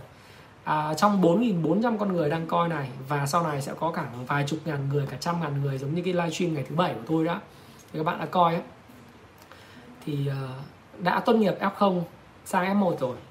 Tức là sau những cú sụt giảm như thế này của thị trường, chắc chắn là các bạn đã tốt nghiệp rồi. Đấy, tốt nghiệp ngay. Đấy, khi mà đã tốt nghiệp rồi ấy, thì sẽ thấy rằng là thị trường nó không dễ như các bạn nghĩ đâu, đúng không nào? Các bạn nhanh chóng nhận ra là thị trường không phải nơi kiếm tiền, chứ các bạn nghĩ cứ all in múc là thắng, lúc nào cũng full margin. Bây giờ bạn đã bắt đầu biết là quản trị rủi ro là cái gì. Bạn đã biết đọc sách để mà quản trị cảm xúc. Đối với thành công thị trường chứng khoán, quan trọng nhất là cảm xúc, tâm lý ấy. Tâm lý nó vững vàng. Cảm xúc là thứ không tồn tại, chỉ có hệ thống và kỷ luật giúp mình vượt qua mọi thứ mà thôi. 4.500 con người đang coi, thấy hợp lý thì like cái đi, ngồi coi làm gì mà không thấy nói chuyện gì, thấy buồn quá. Đấy, là như thế. Thế còn cái lỗi sai á, thì mình cũng nói rồi, index tôi chả quan trọng, tôi không bao giờ coi đâu. Và tôi không có giao dịch quá nhiều. Khi mà tôi nói thật các bạn, tôi không làm con bạc khát nước. Tâm sự các bạn rất là đơn giản vậy. Giả sử nếu bây giờ các bạn đang thua thì tôi khuyên các bạn là hãy bình tâm nhìn lại xem có thể kinh doanh dài hạn được không, hay là kinh doanh ngắn hạn. Nếu mình hợp với kinh doanh ngắn hạn thì mình cắt phá nó đi và tìm cơ hội mới. Còn nếu đúng tâm lý của con bạc và bạn lúc nào cũng muốn mua bán để gỡ thì tôi khuyên các bạn đừng có suy nghĩ như vậy, đừng nghĩ gỡ mà bây giờ hãy nghĩ đến tương lai, cái gì sẽ hưởng lợi, cái gì sẽ tốt, đợi chờ đến khi nào mua và bình tâm. Chỉ có tâm lý tốt chứ đừng ngày mai nói như vậy vào nó bắt đầu lao vào mua bán thì cứ giống như con thiêu thân ấy. Học trò tôi cũng rất là khó chịu một số người là cứ ngày hôm nào cũng hỏi tôi là ủa thế hôm nay mua được con gì, ủa làm sao như thế được, kinh doanh cổ phiếu đâu phải là như vậy đâu em. Tôi biết chắc là trong 4.600 người này đang cũng có học trò tôi coi, thì tôi mới nói là đâu phải lúc nào cũng ngày nào cũng mua, không có. Và hôm nay có người hỏi tôi thế thì tôi mới gửi cho toàn bộ các cái room trong học trò tôi mới nói rằng là thực ra trong đầu tư ấy, ngồi im không làm gì trong một thời gian cũng là cách kiếm tiền. Bởi vì bạn không mất tiền đúng nghĩa là bạn kiếm được tiền. Và bạn chờ đợi những con mồi của mình đến cái thời điểm có thể mua lại cũng là kiếm tiền. Đấy. Thí dụ như các bạn thấy tôi vẫn tự hào tôi nói rằng là từ thời điểm ngày 12 tháng 6 chúng tôi thoát ra khỏi thị trường và chúng tôi xem euro. Chúng tôi chả quan tâm đến thị trường cho đến ngày 15 tháng 7. Hết euro tôi bắt đầu tôi quan tâm lại thị trường. Thì tôi ngồi im trong vòng 1 tháng chả mua bán gì cả, đấy là bình thường. Và ngồi im và kiên nhẫn chờ đợi cũng là một cách kiếm tiền. Cho nên không phải lúc nào giao dịch quá nhiều thì lợi thế cũng nghiêng về bạn đâu. Bởi khi nào bạn giao dịch nhiều, đó là lúc mà bạn thấy rằng mọi thứ đang ủng hộ mình. Vận may đang đến với mình giao dịch nhiều, đánh lớn, cược ít lần nhưng cược lớn và cực đậm. Nếu các bạn có duyên với tôi thì ở trong các lớp học Kung Fu chứng khoán tôi chia sẻ các bạn về cái bộ ba tam giác quản trị rủi ro. Nó rất là hay và bạn có thể ứng dụng cái Kung Fu Stock Pro vào trong việc bây giờ nó mới có, trước đây nó không có. Thì những khóa sau này sẽ có Kung Fu Stock Pro để các bạn hiểu là bạn lựa chọn các cổ phiếu nào xịn, triển vọng. Sau đó bạn kết hợp với phân tích kỹ thuật để tìm cái điểm vào, điểm ra. Rồi bạn sẽ thấy là bạn đọc sách cộng với lại những cái khóa học nó sẽ mở mang cho bạn và trở thành cái giao dịch, nó trở thành một trong những cái mà công cụ để giúp bạn trở thành một cái công cụ số 2 kiếm tiền cho các bạn trong tương lai. Để sau này bạn già đi, bạn không cần phải phụ thuộc vào con cái ngửa tay xin tiền nó. Và bạn tự do tài chính, nghỉ hưu bạn vẫn có cái tinh thần và cái mind nó sharp, nó sắc nét, sắc sảo. Và mình có một cái hoạt động hàng ngày mình làm để cho mình đỡ buồn. Nhất là nghỉ hưu bây giờ, tôi không có nhu cầu chơi cây cảnh, hoa, lá. Nhưng mà tôi có nhu cầu nói chuyện và tôi có nhu cầu làm việc với cái bảng điện. Thì kể cả sau này tôi về hưu thì tôi vẫn cứ cặm cụi trước 3 cái màn hình của tôi. Và tôi kinh doanh nó giống như Buffett rồi, tôi thích đọc sách, thế thôi. Đấy, thì lớp học của anh thì dự kiến khi mà chính phủ cho phép thì anh sẽ làm lại, chính quyền cho phép anh sẽ làm lại. Thì cái lớp học thì anh sẽ để vào trong cái link ở phía dưới nếu mọi người tìm hiểu, nó trên thaifam.live ấy. Đúng rồi, quản trị rủi ro rất quan trọng. KHB thì nó là một công ty, thực ra thì tôi cũng không muốn chê ai, cho nên là cứ từ rồi tôi trả lời. Về mặt kỹ thuật tôi còn HB nó nhiều thứ bên trong nó lắm. Đấy. Rồi nếu mình thấy là cái sai tiếp theo để tâm sự, sau đó sẽ trả lời giải thích cho các bạn ấy, là tăng nóng thì nó điều chỉnh là bình thường. Mình mua sai mình cắt, mình hiểu điểm mua là mua luôn. Như này có một cái lỗi như này. Cái quản trị rủi ro không có tiền ôn margin tôi nói rồi. Không có lỗi là tham gia thị trường ấy, lúc mà điểm mua chuẩn ấy. Thí dụ điểm mua chuẩn, khi tôi nói luôn, điểm mua chuẩn của ngành cảng, phân, chứng khoán nó là cái khoảng từ 15 đến 20 tháng 7. Điểm mua chuẩn. Thì lúc đấy các bạn lại chơi và nghe rất ít. Xuống tiền, ví dụ như tài khoản có tỷ nhưng mua nó có 50 triệu, 70 triệu, hoặc là có những người có 5 tỷ mua có một vài trăm triệu. Đấy. Nhưng mà lúc thắng tự dưng cái vài chục triệu, vài trăm triệu đấy tự dưng nó thắng 30-40% hoặc là 20% tự dưng lại thấy nổi lòng tham lên. Và đánh một cái cú lớn hơn khi mà cổ phiếu mới điều chỉnh nhẹ nhẹ 1%, 2% mua liền mấy tỷ vào đấy, hoặc là vay full mà zin đánh để nó all in. Đấy là sai. Bởi vì sai vào điểm mua thì cổ phiếu có tốt, dòng có tốt thì cũng vẫn chết. Chút xíu anh sẽ trả lời em về MBS hay BMS nhé. Chả có sóng hồi nào có vấn đề gì cả. Nó chả có vấn đề gì cả. Sóng hồi hay là sóng nào cũng có kiếm được ăn hết. Tiền nó đang chảy cuồn cuộn như thế này chả có vấn đề gì cả. Thì nếu bạn đứng ngoài thì bạn đã không kiếm được tiền, đúng không? Bạn thắng bạn đứng ngoài thì bạn đã không kiếm được tiền trong cái giai đoạn vừa rồi. Tôi thấy NAV của tôi vẫn tăng 17% từ thời điểm 15 tháng 7 đến giờ, tổng ấy. Còn nếu mà bạn đứng ngoài thì bạn không có gì, đấy là chuyện của bạn, không phải chuyện của tôi, đúng không? Thì nó đơn giản như thế. Đấy. Chứ không phải là nó là đúng cho tất cả mọi người. DG World ấy, các bạn đứng ngoài nó vẫn cứ tăng lên bình thường ấy, có gì đâu. Thì chút xíu nữa mình sẽ nói về cổ phiếu cụ thể các bạn hỏi. Thế nhưng mà đấy, lúc thuận, lúc đúng điểm mua đấy thì mua, lúc mua rất ít. Thế nhưng mà lúc mà không thuận ý, thì mua rất nhiều. Đấy là cái sai. Đấy là cái sai. Thì tâm sự với các bạn như vậy để các bạn hiểu là những cái đó sẽ giết các bạn. Những cái lỗi về coi quá nhiều index, coi những cái gì tăng nhiều rồi nhưng thích em tăng mãi, rồi quản trị cảm xúc không tốt, giao dịch quá nhiều khi thua lỗ, và cái gì mà lúc mà điểm chuẩn thì không mua nhiều, mà đến lúc mà nó điều chỉnh tí ti thì mua rất nhiều, điểm mua sai. Thì cái đấy phải có ăn có học mới biết được. Thì các bạn sau này các bạn sẽ có những cái phần mềm nó có thể giúp các bạn như vậy, và những cái cuốn sách và những cái khóa học nó sẽ bổ trợ các bạn, đồng thời là cái hệ thống robot nó sẽ cảnh báo cho các bạn. Thì cái đó rất là đúng. Thế còn tổng kết lại thì như này. Đối với dòng dầu khí tôi nói rồi, cần có cái tầm nhìn dài hơn nếu các bạn kinh doanh dài hạn và đầu tư dài hạn. Đấy, nếu các bạn tầm nhìn ngắn hạn và kinh doanh mà bảo 2 tháng em mua nó phải có lời, 1 tháng em mua phải có lời, và vài tuần em mua phải có lời, thì lời khuyên của tôi là lỗ một phát là cắt phén nó đi, lỗ 7%, 8% là cắt phén nó đi rồi chuyển sang các cái điều khác, chứ đợi chờ cái cơ hội khác, chứ đừng có đắm đuối với nó. Đắm đuối với bất cứ một cổ phiếu nào, đắm đuối với bất cứ một dòng cổ phiếu nào đều chết cả, đều chết cả. Nếu các bạn kinh doanh dài hạn thì giảm giá là một cơ hội. Ví dụ như bây giờ bạn nói ok BR nó dở thì cứ để cho nó về 14 thì tôi mua cho nhá, về 14 đi, đánh đè về 14 đẹp, tạo đáy đi thì tôi mua. Đấy, còn cái chuyện mà bạn sọt đây là tôi chả bao giờ quan tâm phái sinh, cho nên bạn đừng bao giờ nói với tôi là em giữ lệnh sọt này kia.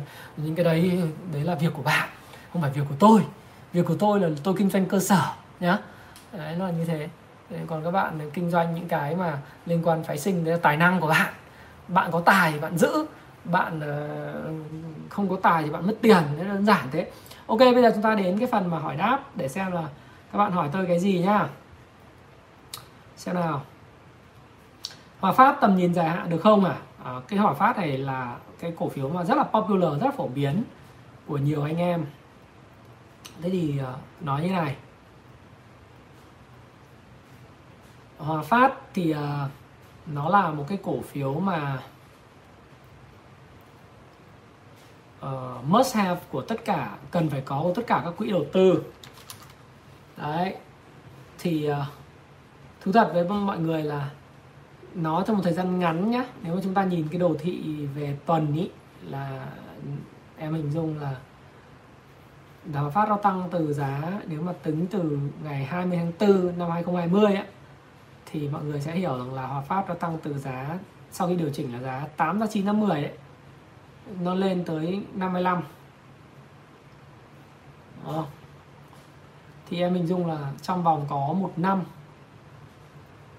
hơn 1 năm tức là 14 tháng, giá Hòa Phát tăng 5 lần, gần 6 lần, 5,5 lần.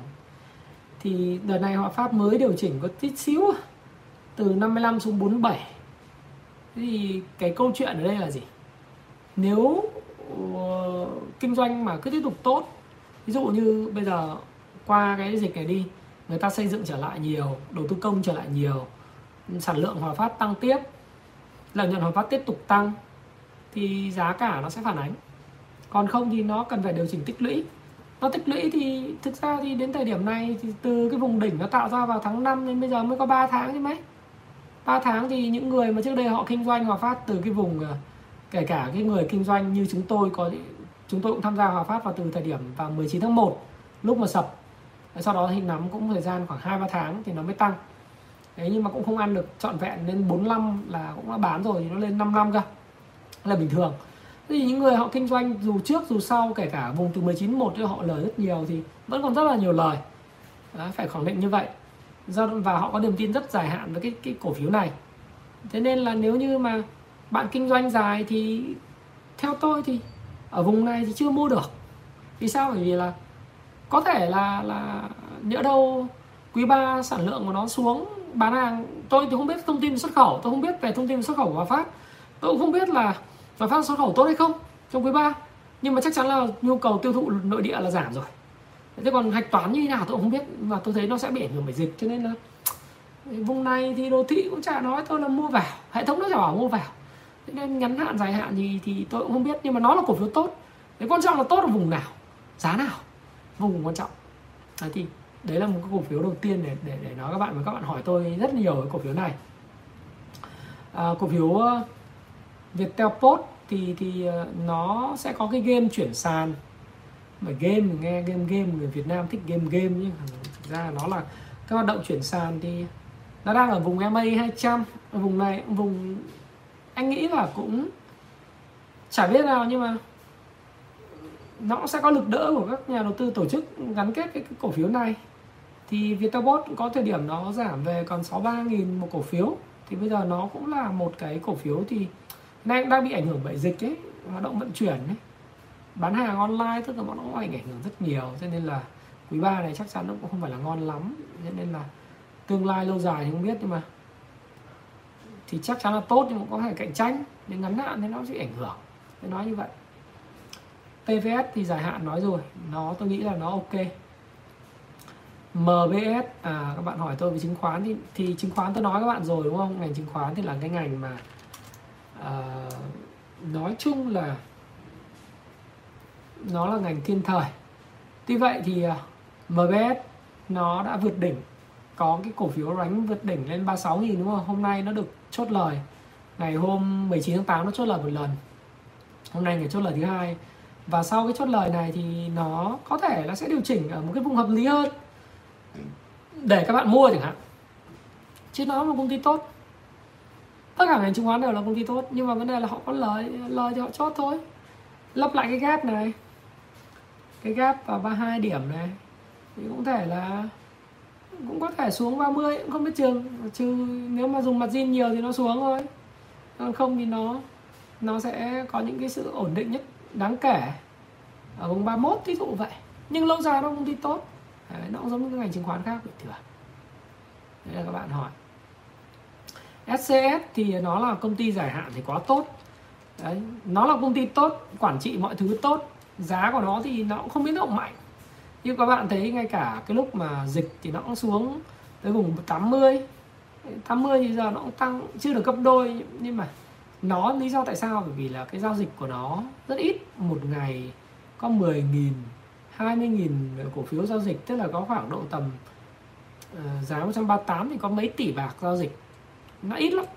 Bởi vì đa phần người cầm cổ phiếu SCS người ta không muốn bán ra, đa phần họ mua để ăn cổ tức mà, vì công ty nó quá tốt đi nên người ta cứ mua. Thì bạn mua tôi không hiểu bạn mua vì cái gì. Nếu bạn mua vì cổ tức thì nó tốt, nhưng mà tỷ lệ cổ tức trên mệnh giá thì cũng không phải lớn. Ví dụ như trả 6.000 một cổ phiếu, ví dụ như dividend 5.000 đấy, tháng 12 trả 3.000, tức là tổng một năm trả 8.000 một cổ phiếu thì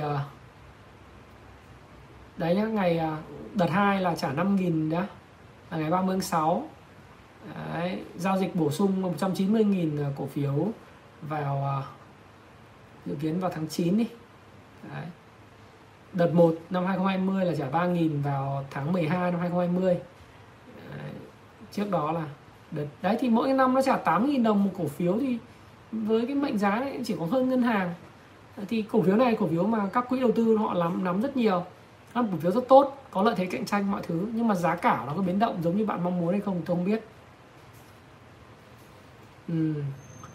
Anh hỏi tiếp từ. PAO thì tầm nhìn dài hạn được không? Thực sự PAO ấy thì nó là một cổ phiếu mà nhà nước nắm rất là nhiều. Thì con PAO này, nếu bạn xem chứng khoán ABC phần 10.1 của tôi thì tôi nói các bạn là cái con này nó là cái con mà điện khí.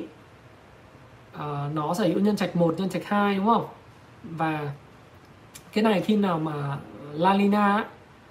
El Nino nóng ở khu vực Châu Á thì cái huy động từ nhiệt điện nó sẽ tăng lên, thì PAO sẽ có cái thuận lợi. Nhưng mà trong hiện nay là trong ngắn hạn đi, mình có mấy yếu tố tác động bất lợi đến cho Pao. Thứ nhất đó là cái giá khí đầu vào của con gas ấy, nó bán ra ấy, là giá khí đầu vào natural gas hay là các cái khí LPG, khí khô ấy, nó đang tăng, nó là chi phí đầu vào của cái con nhiệt điện Pao nó tăng lên đấy, nó khiến biên lợi nhuận gộp nó giảm xuống. Cái thứ hai nữa là doanh thu của Pao năm nay do cái đại dịch thì nó cũng ảnh hưởng, bởi vì là cái nhu cầu sử dụng điện của các khu công nghiệp nó cũng bị giảm sút và giá bán điện cũng bị điều chỉnh. Đấy, thì doanh thu giảm mà biên lợi nhuận gộp nó giảm thì con này nó không có thuận lợi trong cái ngắn hạn. Đấy, chứ còn dài hạn thì quan trọng là dài bao lâu. Nếu bạn nắm 3-4 năm thì nó không vấn đề, ví dụ bởi vì nếu 3-4 năm thì là câu chuyện là nếu trong cái lúc 3-4 năm có nhiều thứ xảy ra, nhưng mà El Nino chắc chắn nó quay trở lại thì cái nhiệt điện khí nó huy động trở lại, nó tăng lên thì nó lại được thuận lợi, nó theo chu kỳ mà. Cái con này là con utilities, hàng hóa thiết yếu theo chu kỳ, thì nó do cái El Nino và cái lúc nào mà EVN huy động cái gì nhiều thì nó sẽ tăng. Đấy đó. Năm nay thì thủy điện thì lại có hưởng lợi, bởi vì cái đám thủy điện là năm nay mưa nhiều đấy, đúng không nào? Năm nay thủy điện mưa rất nhiều. Đấy, dạo gần đây tôi để ý là cái con cổ phiếu RE đó, RE đó, các bạn thấy con RE của chỗ cơ điện lạnh ấy, thì năm nay khá là trúng, bởi vì điện lạnh RE là nó có cái đây này, các bạn nhìn này, tôi cho các bạn xem cái công cụ Kung Fu Stock Pro chút xíu, là tôi sẽ quay cái màn hình. Các bạn để ý là cái khối lượng người mà bắt đầu tham gia tay to, tham gia vào cái cổ phiếu này là tương đối là nhiều nhá. Đây này, con RE này, đấy, các nhìn chút xíu, đấy, xin lỗi, đấy, các bạn nhìn thấy con RE ấy, là bạn thấy không? Đấy, cái chỗ tôi đang chỗ Kung Fu Stock Pro ở phía trên này đấy, đấy, các bạn thấy không? Là cái khối lượng nó vào con này trong giai đoạn gần đây rất mạnh. Quỹ vào cũng mạnh và tay to vào cũng mạnh, bởi vì cái cổ phiếu này ấy, nó là cái cổ phiếu mà đang có cái mùa thủy điện ấy. Các bạn mưa nhiều, ngày nào Sài Gòn mưa, Hà Nội mưa cũng rất nhiều. Nó có cái Vĩnh Sơn sông Hinh và Đắk Nông nó cũng đang chuẩn bị vào. Thì cái thủy điện nó là cái thuận lợi, bởi vì cái La Nina. Thế thì cái khối lượng tôi thấy gần đây thôi, tự dưng mọi người vào rất nhiều. Tôi để ý là khoảng 6 phiên gần đây là khối lượng giao dịch của RE đã tăng vọt. Những người ăn hàng rất mạnh thì mình bắt đầu mình để suy nghĩ là hình như là cái cổ phiếu thủy điện nó hưởng lợi đó. Thì chính bởi vậy thì tôi mới để ý cái này, tôi cũng xem là liệu là những cổ phiếu này có tạo ra những cái biến động trong ngắn hạn không, hay là con PC1 đấy, con PC1 cũng là ảnh hưởng bởi xây lắp ấy, nó cũng có thủy điện rất nhiều ấy, thì năm nay thủy điện thuận lợi mà. Đấy. Thì các bạn thấy các dòng thủy điện đợt này là khá là nhiều những người vào, hay có thủy điện Thác Bà các thứ đợt này khối lượng vào rất mạnh. Thì RE này, PC1 này, thì những cái cổ phiếu kiểu như vậy sẽ là những cổ phiếu mà kiểu dòng tiền giờ cũng chả biết làm gì, nó sẽ chảy vào những cái cổ phiếu kinh doanh tốt và thuận lợi. Thì RE hôm nay có cái cây nến rút chân rất là mạnh từ cái vùng mà hỗ trợ ở vùng mây ấy, nó vẫn giữ được cái hỗ trợ. Thì anh nghĩ rằng là tôi nghĩ là nó sẽ là ok. Tất nhiên bao giờ cũng có một cái tuyên bố trách nhiệm của tôi ở đây. Đấy là đây là quan điểm cá nhân của ông Thái Phạm. Đấy, các bạn lớn hơn hết rồi. Các bạn là 18 cộng hết rồi, đúng không? Và ngày hôm nay khi tôi nói cái vấn đề này, nó là ngày 24 tháng 8 năm 2021 vào lúc 4 giờ chiều, hết giờ giao dịch rồi. Đấy. Và tuyên bố trách nhiệm của tôi là các bạn 18 cộng rồi, có suy nghĩ hết rồi. Quan điểm cá nhân của Thái Phạm, mà Thái Phạm có thể sai, không đúng và có thể sai. Nếu có làm cái gì, có mua, có bán thì hãy chịu trách nhiệm với hành vi của mình. Lời bạn cứ hưởng lấy. Nếu có cảm ơn, nhắn tin cảm ơn tôi một câu. Còn lỗ, làm ơn, đừng chửi, đừng mắng. Bởi vì đó là hành động của bạn. Bạn tham khảo tôi thôi, bạn là người quyết định. Tôi không khuyến nghị cái gì cả. Và Thái Phạm không khuyến nghị bất cứ một cái tài sản nào cả nhá. Đây là đang trao đổi, các bạn hỏi thì tôi nói cho các bạn biết như vậy. Rồi, nông nghiệp thì năm nay đầu ra hơi kém ạ. Đầu ra hơi kém. Đấy, ngay cả phân bón bây giờ nó đã tăng một thời gian 6% trên Đạo Phú Mỹ. Nó tăng, các bạn xem Đạo Phú Mỹ lúc mà 15 tháng 7. Tôi nói các bạn, ngày 15 tháng 7 giá của nó có lúc đó thì có 10 Xin lỗi các bạn, ngày 15 tháng 7. 15 tháng 7 là giá bao nhiêu nhỉ? Xin lỗi, đây 15 tháng 7 giá của nó đóng cửa là 21.000. Thế mà các bạn thấy 21.000 mà nó tăng một phát một lên tới, nó còn tăng hơn con đích nữa cơ, nó tăng 80% lên 37. Thì đến thời điểm này các bạn hỏi tôi vào không, tôi bảo là cái vùng này là vùng đang phân phối của cổ phiếu. Vùng sau khi mà tăng climb top, tức là chạy nước rút ấy. Cái này mình nói sự thật chứ mình cũng không phải là chim lợn như gì hết nhá. Nó là vùng phân phối, tức là đang ở vùng cao thì người ta đánh climb top, tạo lập họ cũng là người như bình thường, các bạn đẩy tiền vào thì các bạn phải chấp nhận rủi ro. Thế là nó là vùng phân phối. Phân phối lại là sao? Nó distribution là tăng lên. Có cái gì trong một tháng mà bạn nhìn có một tháng mà tăng 80% thì cái gì mà chả chết. Chuyện chốt lời là bình thường, lễ gặp xuống là bình thường. Thì nó climb top, nó run. Nếu sau này các bạn đọc cái cuốn mà phương pháp giao dịch chân truyền VSA ấy, chính gốc ấy, và giao dịch Wyckoff thì các bạn hiểu đây là nó gọi là BC. BC nó là viết tắt của tiếng Anh, nó là Buying Climax. Thì khi nó chạy nước rút thì nó phải có những cái pha điều chỉnh và phân phối. Phân phối đến một vùng nào đó nó sẽ có điều chỉnh tự nhiên, hồi phục tự nhiên hay là điều chỉnh tự nhiên. Đấy, automatic reaction. Thì khi mà có những cái chuyện như vậy ấy, xảy ra thì các bạn sẽ biết là phải hành xử như thế nào. Nhưng mà mình nói về FA thôi thì mình thấy rằng là bây giờ dù nó rất là tốt, lợi nhuận nó được tăng lên, nhưng mà các bạn thấy lúa ở miền Tây bây giờ gặt rất là khó khăn, không tiêu thụ được, thì nông dân không xuống giống được, không tiêu thụ được phân đạm là tồn kho rất nhiều. Đấy, nó là tình hình chung của tất cả các doanh nghiệp chứ không phải là chỉ có mỗi Đạm Phú Mỹ. Đấy, nhưng mà lúa thì không bán được giá, không tiêu thụ được, nông dân chậm xuống giống, thì cái quý mà vụ đông xuân tới, vụ này vụ thu đông, đúng không? Vụ hè thu xong rồi đến vụ thu đông, vụ đông xuân vân vân, thì chúng ta sẽ thấy rằng là cái sản lượng mà nông nghiệp ấy nó bị giảm, thì cái sản xuất cái bán hàng nó sẽ bị giảm trong quý tới. Rồi chưa kể đến câu chuyện là cái giá cao thì người dân sẽ không ủng hộ. Đấy, giá cao người ta sẽ không ủng hộ bởi vì cái giá lúa, giá đầu ra nó thấp, ví dụ thế. Thì mình khi mà mình đã đầu tư thì mình phải hiểu rằng là sẽ có lúc mình phải gặt hái thành quả của mình. Cũng chả có cái gì tăng 80% mà bạn không chốt lời hết. Nếu bạn không chốt lời lúc đó tôi cũng chả biết bạn là người như thế nào, đúng không? Banh thì nói rồi, không nói lại lần nữa. Rồi, các bạn xem lại cái video của tôi về banh thì các bạn sẽ hiểu.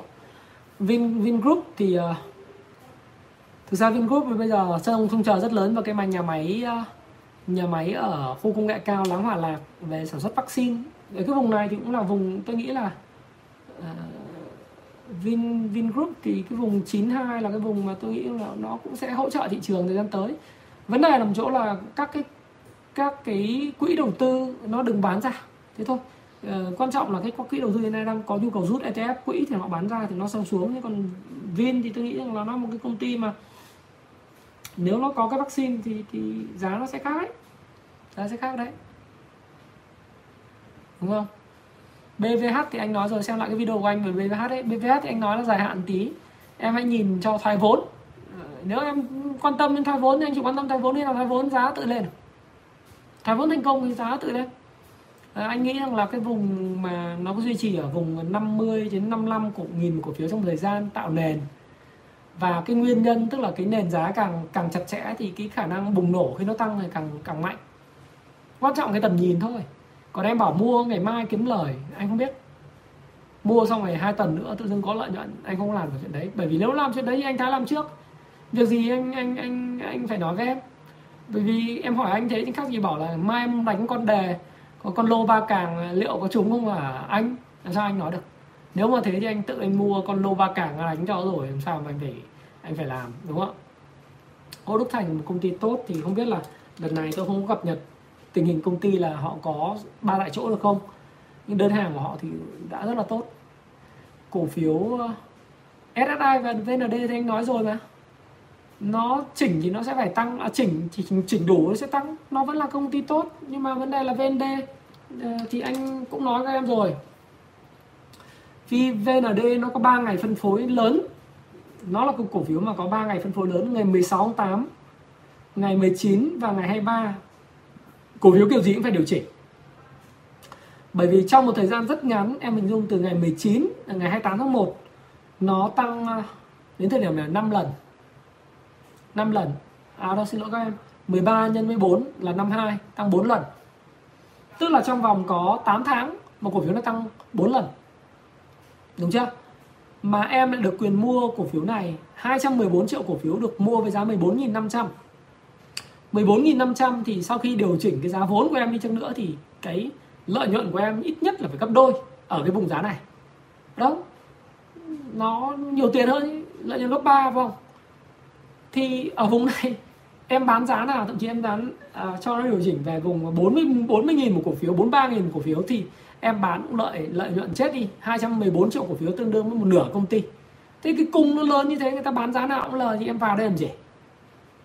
Dĩ nhiên là thế. Đó là lý do tại sao hôm nay cái lượng bán ra VND lên tới 22.570.000 cổ phiếu, trong khi bình quân người ta chỉ giao dịch khoảng 10 triệu cổ phiếu, thì bây giờ hôm nay là bán 22.000 cổ phiếu. Vẫn người mua, có người bán, có người mua thì vẫn có người bán, có người bán vẫn có người mua. Cổ phiếu thanh khoản tốt, nhưng nó có 3 phiên giao dịch gọi là phân phối trong 2 tuần, trong 3 ngày gần đây có 2 phiên phân phối lớn thì nó phải điều chỉnh.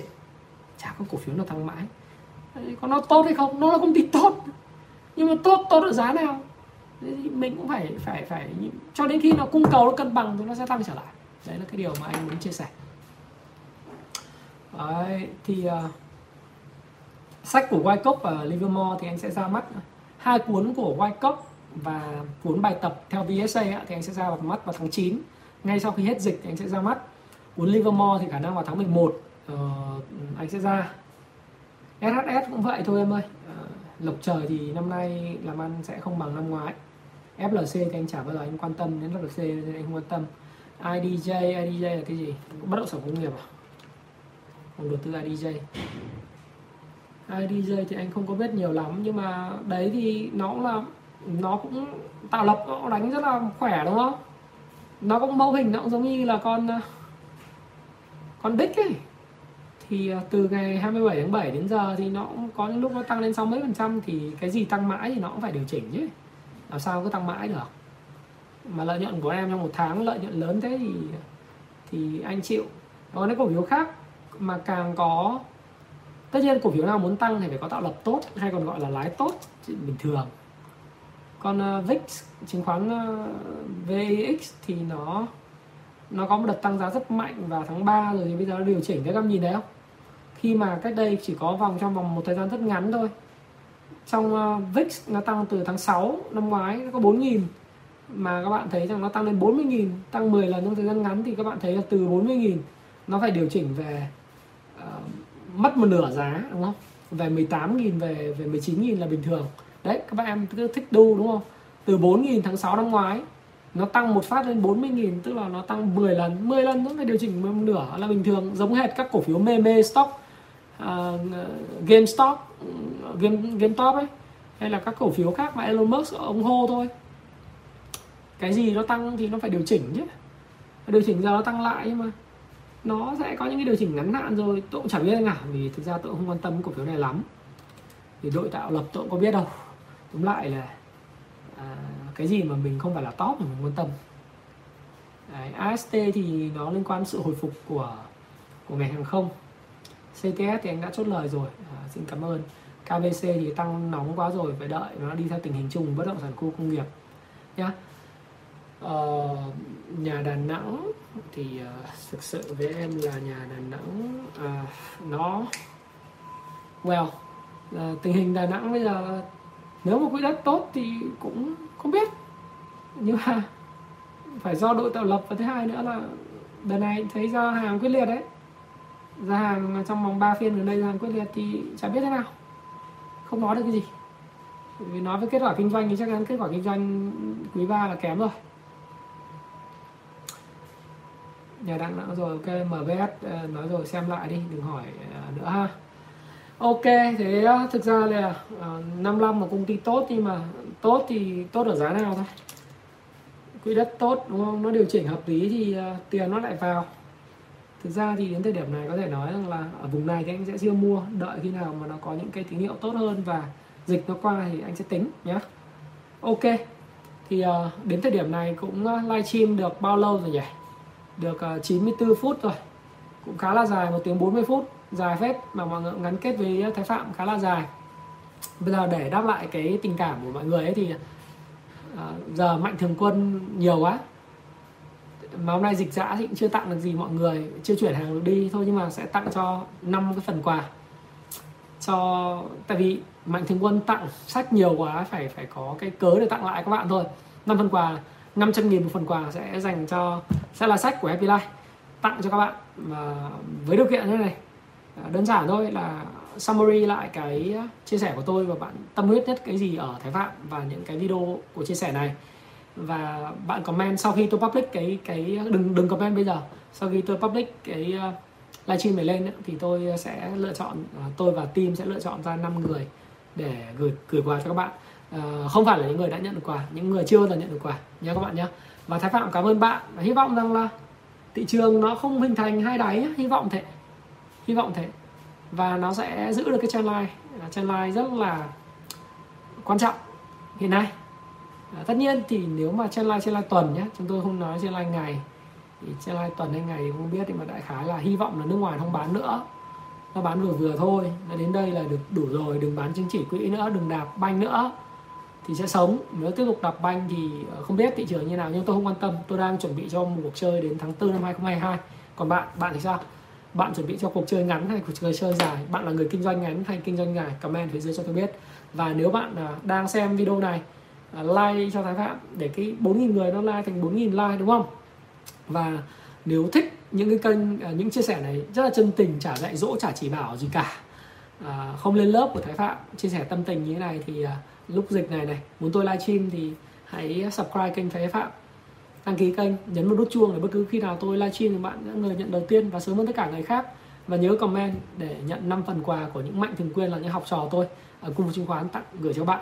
Thái Phạm cảm ơn bạn đã ủng hộ và xin chào, và xin hẹn gặp lại các bạn. Những cái câu hỏi của các bạn về cái con này con kia thì tôi đã trả lời hết rồi. Các bạn có thể hỏi tôi sau ở trong cộng đồng và trong livestream tiếp theo. Xin cảm ơn các bạn rất nhiều. Hẹn gặp lại các bạn. Hãy chia sẻ những thông tin này nếu bạn cảm thấy nó hữu ích với bạn, và hẹn gặp lại các bạn trong chia sẻ tiếp theo của tôi nhé.